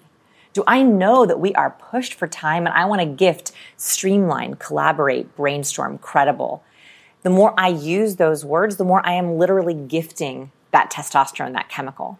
So I think that that's how we can next level. It's like next level. We can gift those chemicals to people in our in-person interactions, but also in our emails and our videos. What I find really interesting about that is that you're cueing not only to other people, but to yourself, even selecting the word gift, which is an interesting reframe for me as I think about that, um, think about the different interactions and what I want to communicate. But even choosing that word feels very different than communicate or um, even give. Yeah. that's yeah that's really powerful. Getting the framing device right so that whatever your sort of emotional goals there and you just cued me that you want to talk. This is so interesting. And you go into detail about this like the cues that people will do. Um, walk me through what just happened in the last nine seconds Okay, so I really wanted to reframe you because you were wanting to get it done, which was good. And we were talking about like how do we make it better? How do we get it done? And the reframe I wanted to give was this is like a gift. and how did you interrupt me though without saying a word I so first I was using the word gift, which I think already was like like your brain was like, oh, that's something different. And then also I leaned into you, right? And I widened my eyebrows a little bit just to show like we're open, like we're getting into this. So like those were two high warmth cues. So when we think about nonverbal, I was trying to cue you for warmth, right? So I leaned a little bit more. And by the way, this changes our brain. So the study that I share in the book, which is just try anyone, just try leaning in a little bit, it will actually activate a different area of your brain. So when I lean in a little bit, you lean in a little bit more, like your head actually lean in a bit, which activates your motivation. And then even just taking a breath and slightly opening your mouth, I was like, up, I know. It, it, it is so interesting. I knew exactly that you had something to say. And I think we all take it for granted how you can use that. In the book, you walk people through, hey, if there's somebody that's talking too much and you need to interrupt them, but you Can don't we want to like, please. Okay, okay, okay. So this is like a superpower. So if I have anyone who's uh, introvert, um, anyone who's awkward, anyone who lacks uh, social assertiveness, I think social assertiveness is actually like a hidden trait that everyone should learn. Because to be socially assertive, it means you're putting your needs forward, but you're being polite about it, right? So you're not you're not people pleasing, you're not bending over. Okay, so this is if you have an interrupter. So you have someone who constantly interrupts you. You have a couple techniques. First is the open mouth, which I just did to you. Um, so the open mouth, I call it the fish. So if you want to say something, you. right? And the bigger the, the open, the more they'll notice. This works on video calls, this works in person. So if someone's talking to you, you're like, oh, she needs to say something. And You'll bookmark it. You'll literally be like, oh, wait, she has to say something. So try opening the mouth. The second one is we are very cued that a hand raise or even a finger raise means uh, one moment, can I say something? And so if you have someone who's talking or who interrupted you, you can literally that, Mm. a little bookmark or a little like a, it's like a pupil, right? Like you're raising your hand. And the next level is you actually reach out and touch them. And that's like my least favorite. But if you really have Why someone, least favorite? because in this world, if we're six feet apart, right, it's really hard to cross that space boundary. And also, some people aren't comfortable with touch. So I reserve that one if you're only like, I really need to get their attention. Touch is like the nuclear weapon, or maybe plutonium is the right word. it's the plutonium of communication. It can be used to create nuclear power Yeah. or an atomic bomb. I, I don't think we talked about this in the last time that we were together, but I went out on um, a business evening with a woman who touched so much that I was almost laughing to myself. And That's so I, awkward. No, I know. And it, it, it actually wasn't awkward. And what hmm. made it so interesting was how hyper aware of it I was and that it still worked. And I was like, how is this possible? Like It was working. Yeah, like forearm, hand, oh my God, laughing, shoulder. I was like, what is happening right now? I felt like I was at a magic show. So this is a this is a thing that magicians do. They acclimate you to being touched. So when they pick your pocket, you've just been so used to them touching you, you don't even notice. Wait, And can I, was ask like, you, where did she touch you? Uh, arm, arm, shoulder. Okay, so yes, so uh, and this is for if you want to be a toucher, if you want to like use this plutonium, I like that word. Um, keep in mind that um, the further up the arm you go, the more intimate the touch. So, like if you want to start with a touch, like a hand touch is the least intimate, the most safe, right? So if someone's like talking like this, you could reach out and touch their hand. That's the most I'm safe. so like germ phobic now. If somebody, if you touch my arm, I'm fine. If you touch my hand, it's like, yo, Maybe Tho- those are fighting it. words. I wonder if that's changed it. Like now, because our hands carry I germs. would certainly be worried about it. Okay, so further up the arm and, and back is usually okay. Like, Hmm. but the more the, the lower we go, the more intimate the touch becomes. So I was just curious if it was all here. It was, and it broke down like every barrier that I had. It was so interesting because I would, I am so weird about that. I would never reach out and touch somebody that I did not know extraordinarily well. Noted. And Noted. yeah, like it was really, But it was really interesting. So well. I was like, I know this is a thing. I can't bring myself to do it Yeah. and yet as somebody's doing it to me and I, it was so frequent she must have touched me you're gonna think i'm kidding 42 times No. in the night i mean it was hilarious and effective Okay, so let's talk about touch. So uh, the reason why touch works is because it produces oxytocin. We also can self-produce oxytocin. So that's why, like, if you rub your hands, whenever I have um, students who are really nervous, I say self-touch. And the reason for this is because you can keep literally it keep it clean boys and girls yeah I knew. i had to forgive me I, I was like, do I do it or did I let him Yeah. do it? I was like, softball. Thank Just give, you. Yeah, okay, so yeah. i'm self-touch. practicing being warm you see I love it. I love it. Self touch PG, right? So you can like rub your arms. Like this will literally produce oxytocin. Um, Justin Bieber does uh, havening. Have you heard of havening? because of you yes Okay, so uh, havening is when we like try to stimulate our senses. You'll notice he'll often like rub his head. I'm not going to do it because my hair look, looks cute today, right? So I'm not going to do it today. But we rub our head, or you can rub your arms to literally Mm. trigger that oxytocin. i saw okay. in you were talking about justin bieber and you did a self hug and you started doing it on camera and you actually got lost I'm not going to do it right now because I'm worried it's going to lose me. so interesting i'm gonna do it Okay, I'm doing it too. Just do it. this feels And feels do it and then take a deep breath. Yeah, that. It does feel feel nice. the I don't. I don't know if I'm getting it from the touch or I really, when I close my eyes and breathe deeply, here. I actually did get full body tingles. chills. Yeah, But like, what? yeah. What? That is that that just happened. Like, don't you feel like we're good? I don't know if it for me if it was the hug or the deep breath. Closing my eyes and deep breathing. Mm. That alters my neurochemistry so fast. Yeah. And so getting into self-soothing for me Yeah. anyway is I touch my face. Yeah. So the little tickles that that gives me it just feels awesome. Yes. but meditative breathing with my eyes closed. And I remember being so excited to gift Lisa the power of meditation and being like, oh my God, sit comfortably, close your eyes, over the ear headphones, sound of nature, and just breathe from your diaphragm. And the first breath I ever took like that was life changing because it, it changed my neurochemistry so rapidly. Yes. And Lisa was like, this is bullshit. Like, I don't feel anything. And I was like, what? I was utterly shocked. Okay, so let's talk about self-soothing for a second because this is a this is like a powerful kind of back pocket tool. If you've ever been in a meeting and you blanked out, you want to give yourself a distancing behavior or gift yourself a distancing behavior. The problem is is when you're in it, right? So you're in a presentation, you're on stage, you're on a video call, you're in a date and you blank out, you're in it. Usually you're like leaned in, you're leaned forward, you want to do it. And what people make the mistake of doing is they go further in. They go, um, um, um, have you ever seen people like on stage? I've that- been that person, yes. yeah, yeah. So they're I know all too well. They're literally like, try, where, where is it? And they're trying to get it. That is actually the worst thing you can do. You're actually overloading your prefrontal cortex by trying to get more. What I want you to actually do is back up. So I want you to give yourself physical and emotional distance. So if you're in that, just take a step back, either sit back or take a step back. Try to angle your head back. And if you can, even if it's subtle, just that changes the nature of your brain. When you take a step back, research has found that when you literally take a step back, you are able to get more perspective.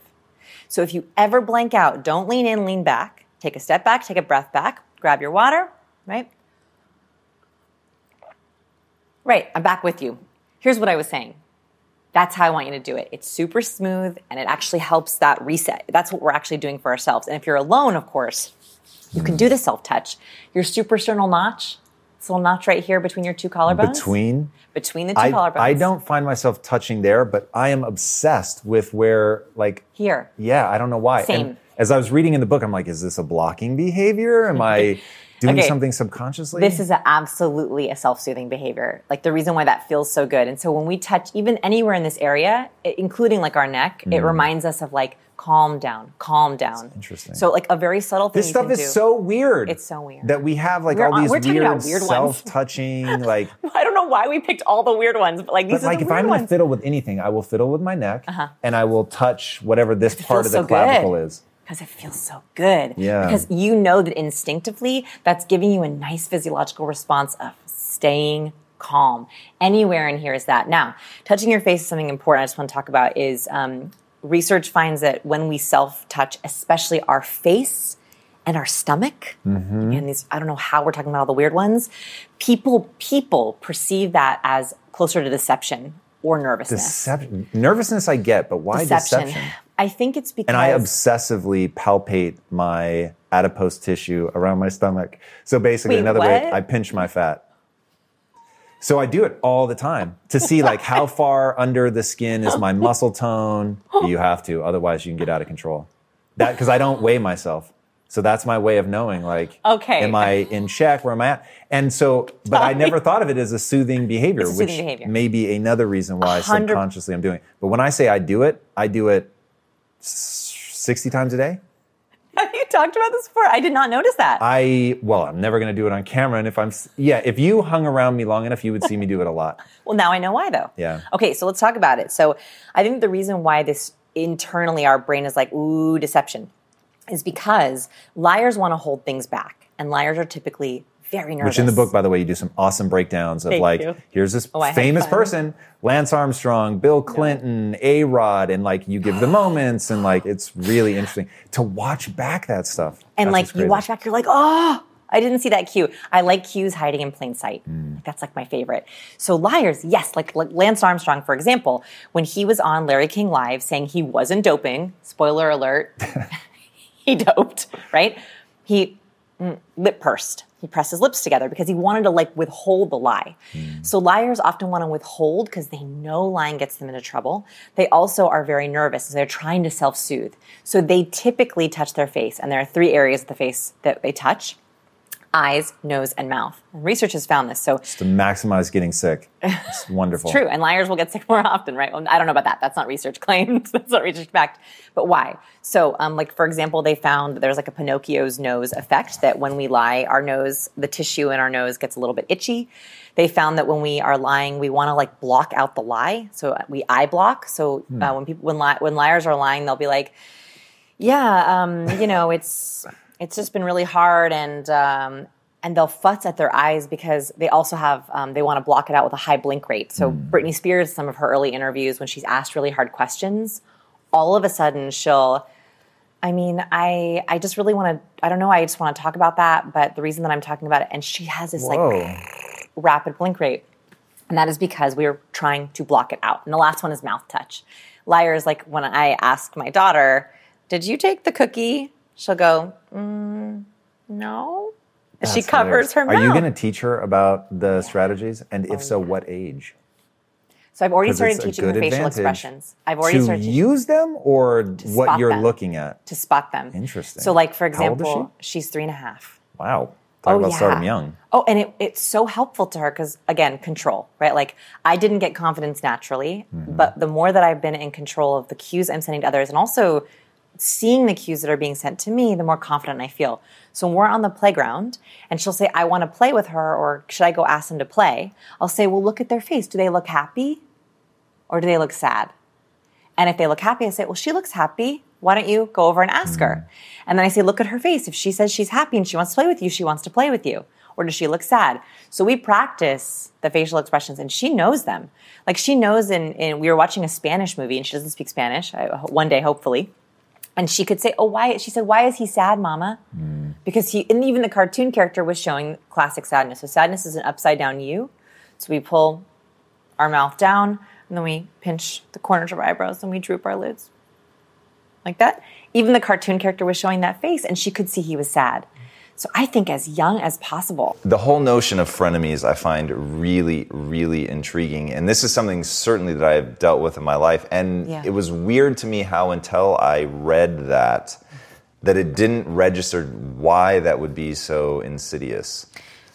So, what the study, what the science says, they did a, a research study with police officers, and they asked police officers to identify the amount of toxic people in their workplace and the w- w- amount of ambivalent people. And they found that the police officers who had more ambivalent relationships um, were sick more often, had less happiness at work, and didn't like their job as much than police officers who had toxic people. Just just think about that for a second. And the reason for this is because if you have a toxic person, boundaries are easy. They ask you to go out to lunch and you're like, no thanks. Right? Like you know it's a no thanks. Whereas if an ambivalent person asks you out to lunch or asks you to their birthday party or you know asks you to work on something, it takes this mental energy where you have this thing where you're like, ooh, like, will it be good? Would I rather eat alone at my desk or would I rather have lunch with this person? And when it's not always easy, that's an incredible drain on our emotional energy. And if you are an introvert or an ambivert, an ambivert is someone who is kind of splits between extroversion and introversion. Your energy is finite and our mental space is finite. And this is something that I did not realize until much more recently.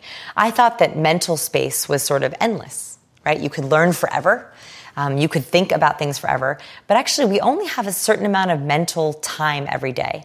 And if we're dedicating that to trying to figure out if someone likes us or not, which is a very important thing, we all like to be liked, whether we admit it or not, that I think is a waste of mental energy. Why would we want to spend it towards that? And that's why I think ambivalent people are more dangerous. Do you have a checklist? Because I'm like thinking back to the people that managed to become frenemies in my own life. Mm-hmm. It's kind of scary how long it took me to be able to put that label on them to like Yeah. sort of wake Yes. up to the fact that either they always were or the relationship had evolved to that. Like years, right? Years. I know.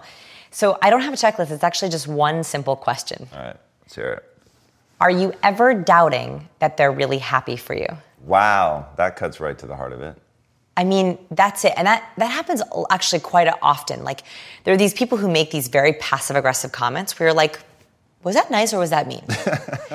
if you're ever questioning that, that means they are not truly happy for you. Or if you have a piece of really good news, mm. they, a really true good friend will mirror and match that excitement with you.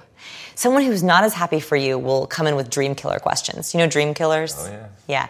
Dream killer questions are when they question your success, they doubt the success, they think of all the negatives. And dream killers are not always bad. I, I have dream killers in my life, and I call them when I need someone to poke holes in a business idea, mm. right? Like I'll pitch them because they're great practice.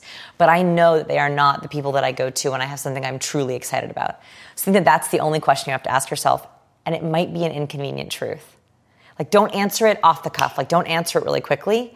Like, try to think of all the times in the last six months that you've seen them and shared something. Did you feel like they were as happy as you were about your happiness? Yeah, and uh, this is this is one of those things that has made a, a big impact in my life because you can very slowly, especially in business, find yourself in a situation where you don't know who to trust. And I find, and maybe it's the psychic energy, like you were talking about, emotional energy. Um, for me, it, it it became a question of emotional safety where when I know you're my enemy, I don't feel emotionally vulnerable, oddly enough. Even though I know you may actively be out to get me. Like, Yeah. I can handle that. Yeah, yeah. It's when I'm like giving you my neck, if you will, enough, and every now and then you actually take a swipe at it, and sometimes it's like, ah, Yeah, that's when you lose sleep. yeah, like yes, literally. And you and you sit in bed and you rerun all the things they've said or you've said. You worry about all the things that could potentially happen. You know, we talk about psychic energy. I actually think that we are. This is going to sound so weird. I actually think that we pick up on more chemically than we realize. Yeah, talk to me about that. Okay, so I, I don't believe in psychics, and I don't believe in psychic energy, but I do believe that things happen beyond our conscious awareness in this sense. So there was a study that was done that looked at um, fear. So what they did is they took um, participants, they had them wear sweat pads, absorbent sweat pads, and run on the treadmill.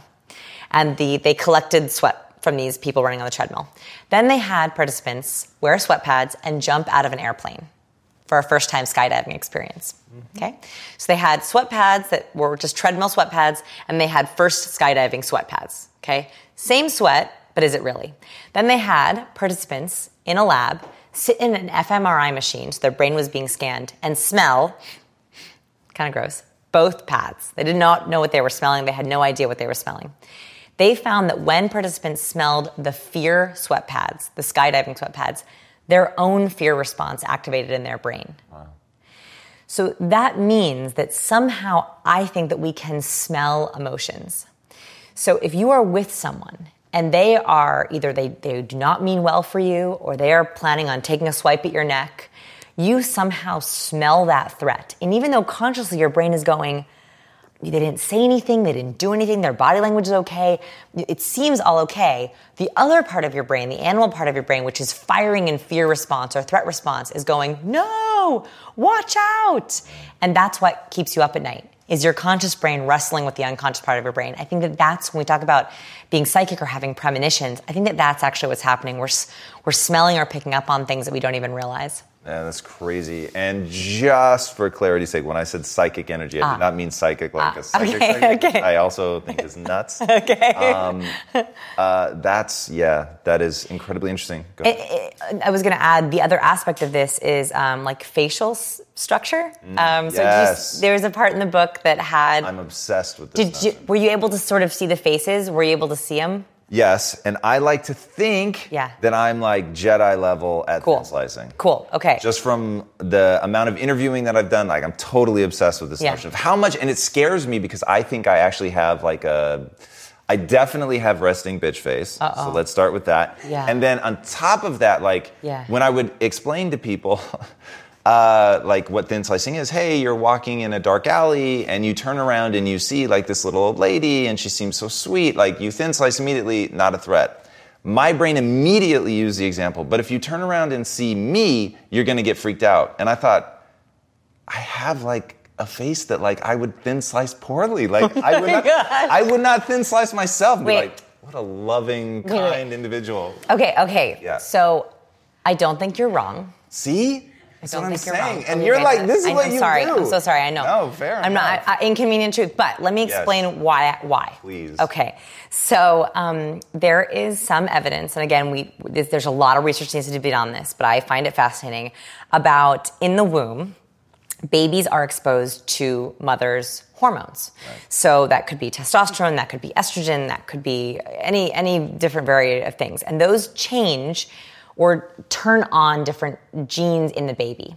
So, for example, if a baby was uh, exposed to a lot of testosterone prenatally, they're going to develop, develop more masculinized feature, both men and women. So, we know a face is very masculine if they have a very, very square jaw, if they have the presence of stubble, if they have flat eyebrows and or slightly hooded eyebrows. That's your face. okay. Okay. Sounds wonderful. no, no, no. It's it's a it's a good thing. It's a good thing because it's a very masculinized face. So what you that is 100% right. So in the book, I have um, computer graphics of co- incompetent faces to competent faces, dominant fa- not dominant faces to dominant, um, not competent to competent, and then. Um, uh, I think it's trustworthy, not trustworthy, trustworthy. So you fall very high on the dominance scale. So if someone turned around and you were in a, in a, in a back alley, you look very masculinized, which means that you have a lot of testosterone. And typically, men with more testosterone are going to be, you know, more powerful, have shorter temper, all these things. So it's about the shape of your jaw. It's about the hooding of your eyebrows, um, that, and then the presence of stubble. And you wear stubble. Yeah.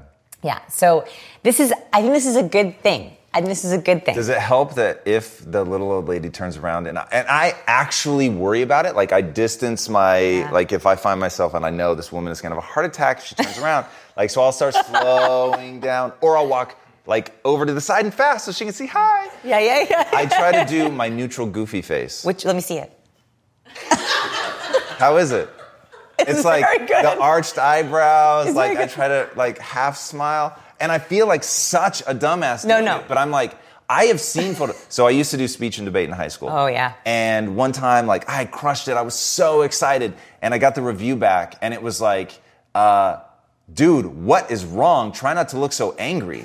And I was like, "What?" Like I literally, and so I read it. Something they're like, "Yeah, dude, when you like."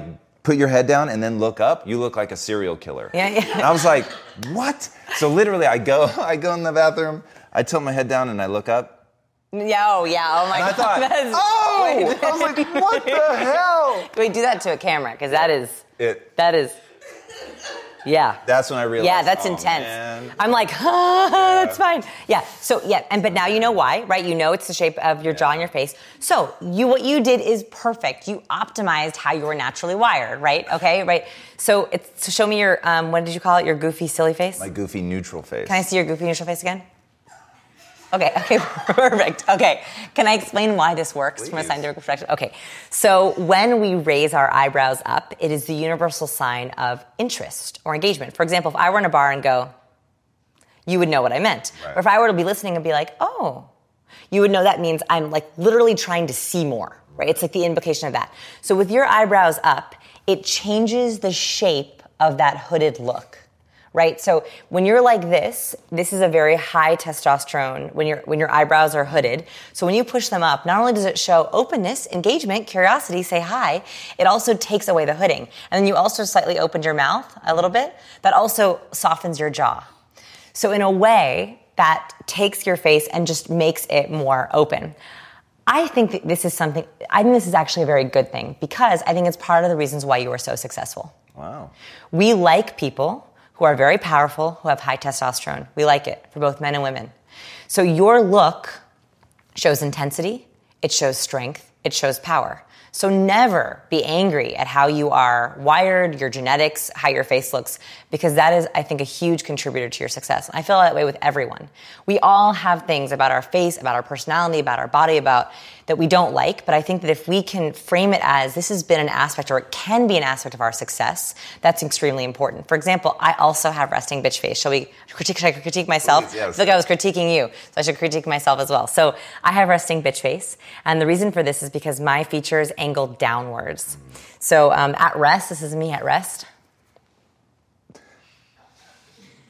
right? And I just look like terrible, right? I'm just like, oh, like I, I'm, I'm bored, I'm upset, and that is because my lips, when I when they're at rest, angle slightly downwards, and my eyes also angle slightly downwards. Even if I'm totally neutral, they angle down. So I know that I can look very, very serious. But that has also helped me because I am a science researcher, right? Like it's very important for me to look like I am taking things seriously as I am. So when I want to be more on or engaged, you'll notice that I actually do my makeup a very specific way. I don't know you, if you can see my makeup. Yeah, yeah, angle So I angle up. Yep. Um, and I also um, put my uh, shadow a little bit above my brow bone, a little bit above my um, eye to bring my eyes up. That is because I know that's going to make me look a little happier, a little less sad, a little less intense.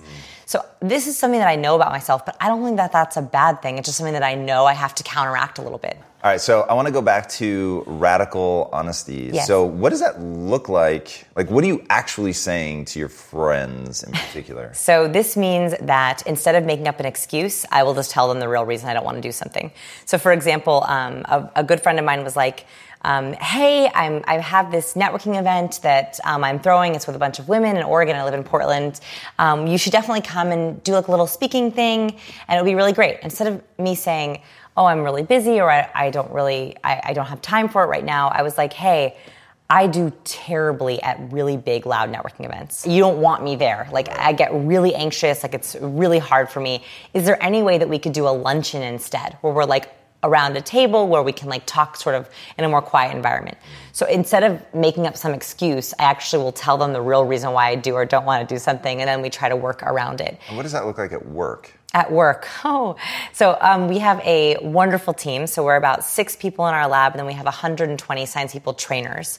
So our trainers are body language trainers, and they do my curriculum, and they're different cities around the world. So basically, what this means is um, we have a very direct task management system. So I think that is incredibly important with your team to a know their personality matrix. So I know everyone on my team, their personality matrix, and also how they like to receive feedback and how they like to brainstorm. So, for example, let's say that I have an idea and I want to do a big brainstorming session.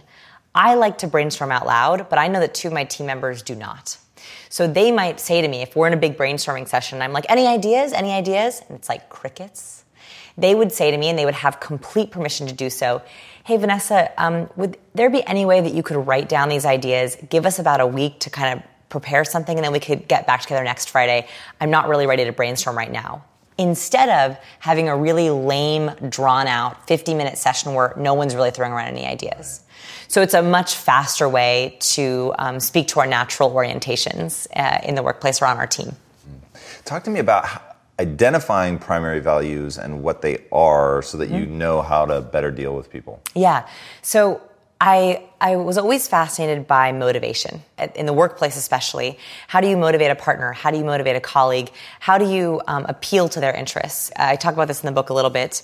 Um, I always thought that with colleagues, the biggest motivation was money, right? Salary, perks, bonuses. I thought that was sort of mo- most of the reason why you work. You hopefully work for a little bit of passion as well, but you're getting sort of you're trying to pay the bills.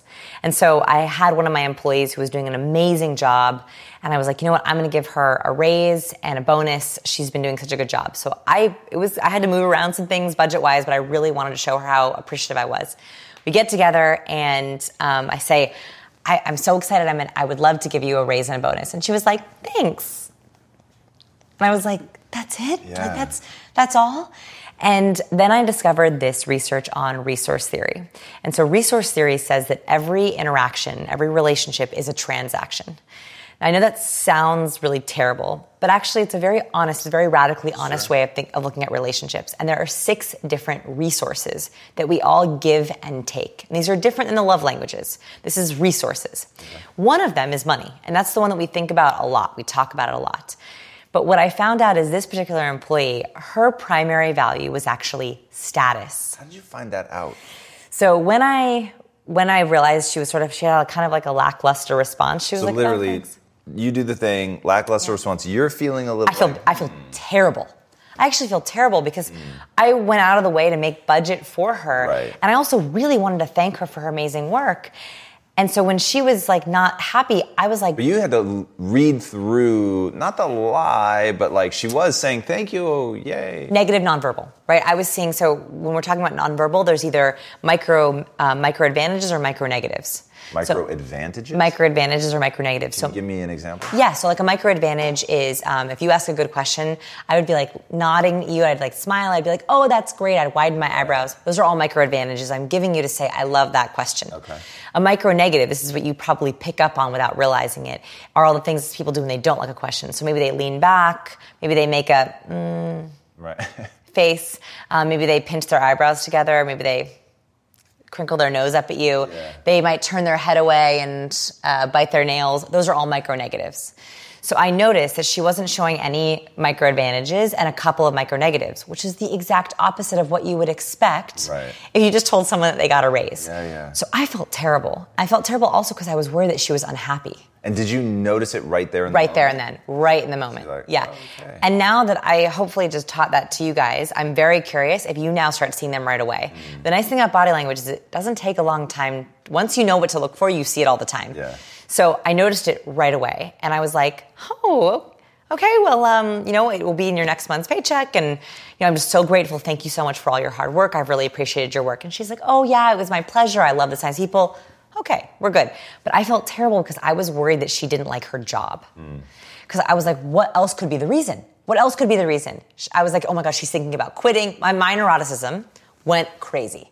My neuroticism was like, she's gonna quit, she hates me, she hates science people, right? Like I went all the way down that route. And so when I stumbled upon this study that maybe I was looking into motivation, I was like, reading a white paper on employee engagement and employee motivation because I was worried about losing her. Sure. I found this resource theory and I was like, wait a minute, status. And I started to think back to the times when she showed a lot of micro advantages. And one of the times was when we created an About Our Team page and I put pictures of each person on the page. She was so excited. She was like, Oh, I'm gonna go get a new headshot. I can't wait. Like, she showed me like 15 headshots. She's like, Which one has the best body language?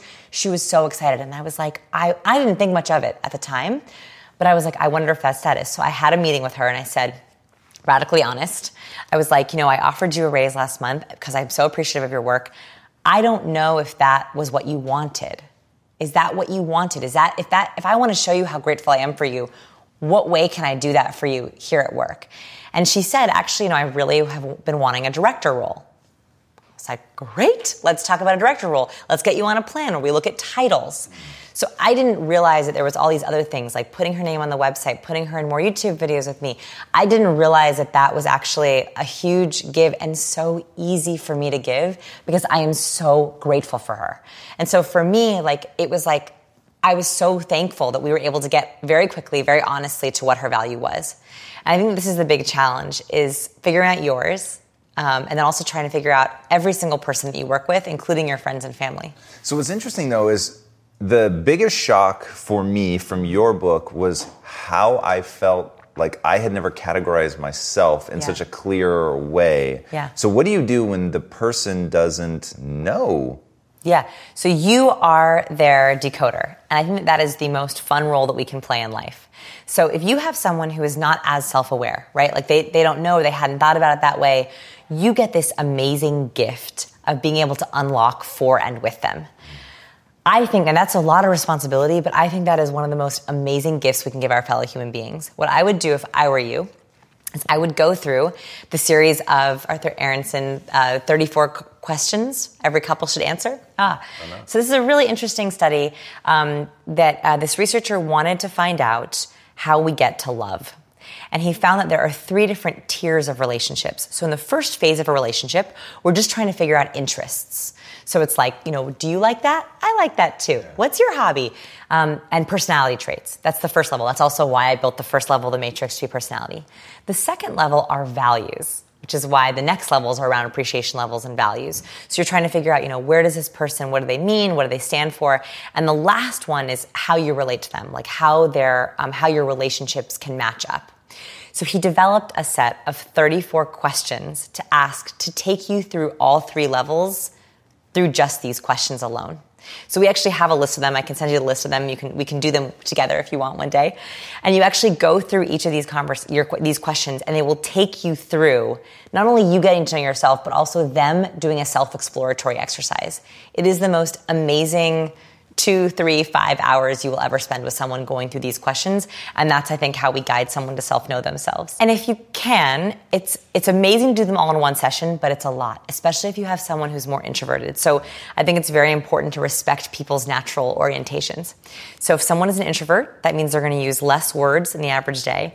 It means they're more private and it means they like to think through their answers before saying them. Extroverts usually don't want, don't need any thinking time before they, before they share. In fact, they tend to verbalize out loud. So they verbalize outwardly. So if you have an introvert, I would highly recommend sending them the questions ahead of time so they can think about them. It's a nice way to respect their personality and or doing a few at a time. I love that. Yeah. What's one thing that people typically don't know about themselves that you think everybody should know about themselves? Actually, it's something we briefly touched on earlier but didn't get to talk about. How you self-soothe. So everyone should know two aspects of self-soothing. The first is um, when you are in anxiety, whether you're a high neurotic or a low neurotic, do you like to ver- do you like to worry outward? Do you verbalize your worry, or do you shut down and close down? So when I'm very worried, I like to be alone with my journal. Like I don't want to talk to anyone. I just want to like think about it myself. Whereas other people like to worry with others, right? Like they like to talk through their worry and that makes them feel calm. So that's the first thing is how do you worry? Do you worry alone or do you worry with others? That's going to be very important so that if you're in one of those really terrible low points, we all hit those points, you know exactly which direction you need to do. Is it out to drinks with friends You know, do you have your, your brigade that you call? Or is it home with a journal and a big glass of wine? Those are two very different paths. That's the first thing. And the second thing is, how can the people in your life help you self soothe? I think that, I don't, I think this might be more of a gender thing, I don't know. A lot of females, a lot of women in my life, when they're very, very anxious, they don't know how to ask for help, both logistically and emotionally. What do you mean? How do you logist? So there's two ways of asking for help. Mm-hmm. And maybe my women in the room will kind of, this feels familiar. I, I, it- you look So intrigued. Yeah, okay. So when a woman is upset about something, and some men too, um, usually there's a logistical issue, right? Like let's say that it's um, in-laws coming for the weekend and they get very stressed out. There's logistical issues, but there's also emotional issues. They are different. They're so very give me different. In the in-law example, so they're Yeah. coming. That's the Yes. logistical. The emotional is my so mother-in-law actually, makes feel this we'll way. break it down even more more closely. So logistical, um, got to get the guest room ready, got to do all the sheets, got to prep the towels, got to clean the house so my father-in-law doesn't critique it. Okay, those are those are logistical All things I worries. would think about once he starts critiquing it, and they're already in the house. So yeah, but I'm with you. Yeah, yeah. And women are all thinking about that way ahead of time. so yep. right. And then the four emotional worries might be um, how to make sure that they actually like the house, how to make sure that we're all going to get along this weekend, how to make sure that um, we bring up that issue about health that we really need to talk about, and how do we make sure that we actually have a relaxing weekend and it's actually a good time. Okay? Those are eight issues that usually come up around everything. There's all different issues, but they're totally different ways that we self-soothe. So logistical, how do you who do you ask for help and how do you ask for help?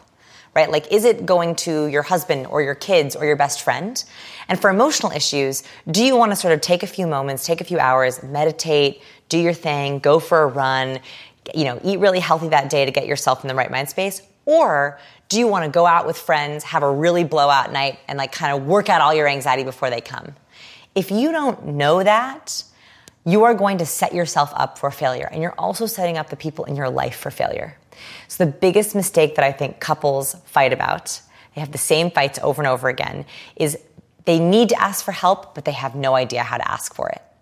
Um, and, and by the way, if you don't go through this, that's how you get complete breakdowns. That- Because they've been, it's just bottling it Right. up. They don't know where to go, how Right. they deal with and that's how you get someone who's like yelling and running around before everyone shows up to try to get things fixed when actually they're really worried about the emotional stuff. And the questions that you just walked us through are the questions they should be asking themselves. Yes. So very specifically, whatever it is, and you do this when you're in a point of calm, right? Not when you're already in the worry. Yeah. So how do I worry, right? Do I worry out loud? Do I worry by myself? Who can help me and how can they help? And what are the differences between my emotional and logistical worries? Because they are different. I think if we know that about ourselves, we can then ask for help in better ways and it sets up everyone in our life for much more harmonious relationships. Oh, yeah, that's fantastic. So, most of what we've talked about today is in your book, Just amazing. Read this book. Um, but there's one thing that I've heard you mention, which is a two year study you're doing on happiness, which you didn't talk about in the book. Didn't, yeah. Do you have any nuggets that you're ready to talk about? Yeah, so I have been researching happiness for a long time, and that is because um, I have always been intrigued by my own happiness levels, and I felt like I always had a base point. Like I always felt like, you know, I was sort of at a set point, and it was, I couldn't go two points above or two points below that set point. And I wanted to know if there was ways to hack happiness. So we've been studying happiness for uh, the past two or three years at our lab. So I think the most important thing that I have learned so far, and I, I'm going to put out more research on this, is this idea of learned helplessness.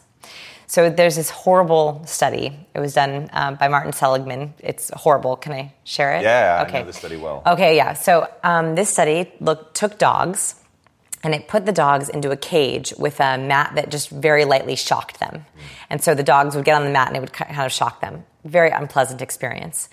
They put them in these cages with these shocking mats, and then they changed the cage so that there was a space next to the mat. So The dog could move off the mat.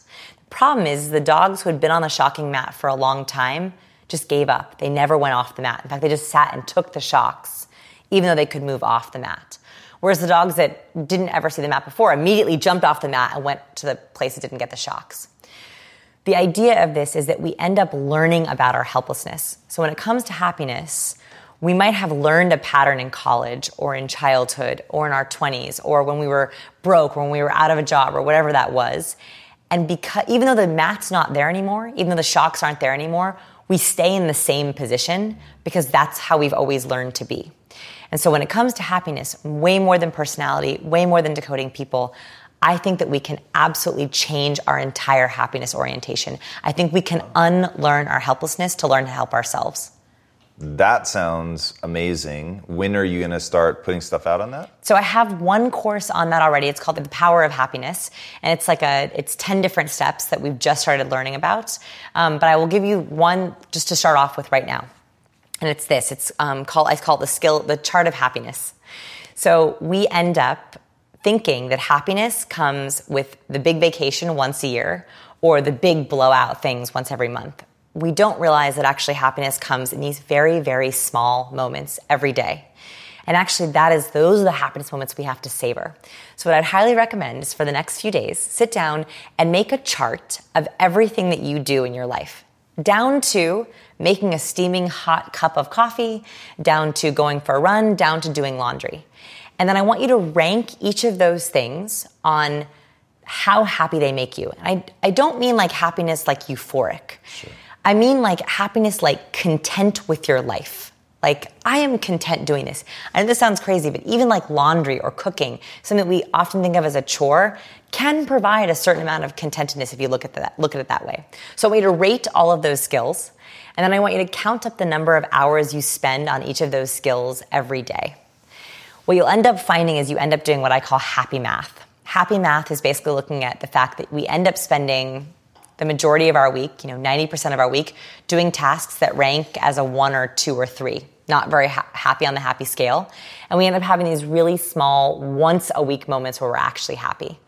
But really, they're these small little moments. It's, it's having that amazing cup of coffee or um, taking in your view from your window or whatever, these little small things. Those minutes add up. And I think it's about slowly hacking how can you add in more and more of those minutes. Um, here's another kind of tip on the happiness stuff that I just realized would be a really easy one to try. So, another, I talked about these little moments of happiness. There's also these little moments of unhappiness that as humans, we cannot help but infect our entire life. So, you, you know how when you're sitting at a red light and you literally question your entire existence? Is that anyone? Does that ever happen anywhere? Sure. Yeah. Um, so, you know, you're sitting in a red light and you're like, why do I sit in traffic? Why do I drive to work? Why do I do what I work? Why am I doing this? Maybe I should quit my job. Maybe I should move to Hawaii. Maybe I shouldn't have a car. Like, that's like what happens, you know?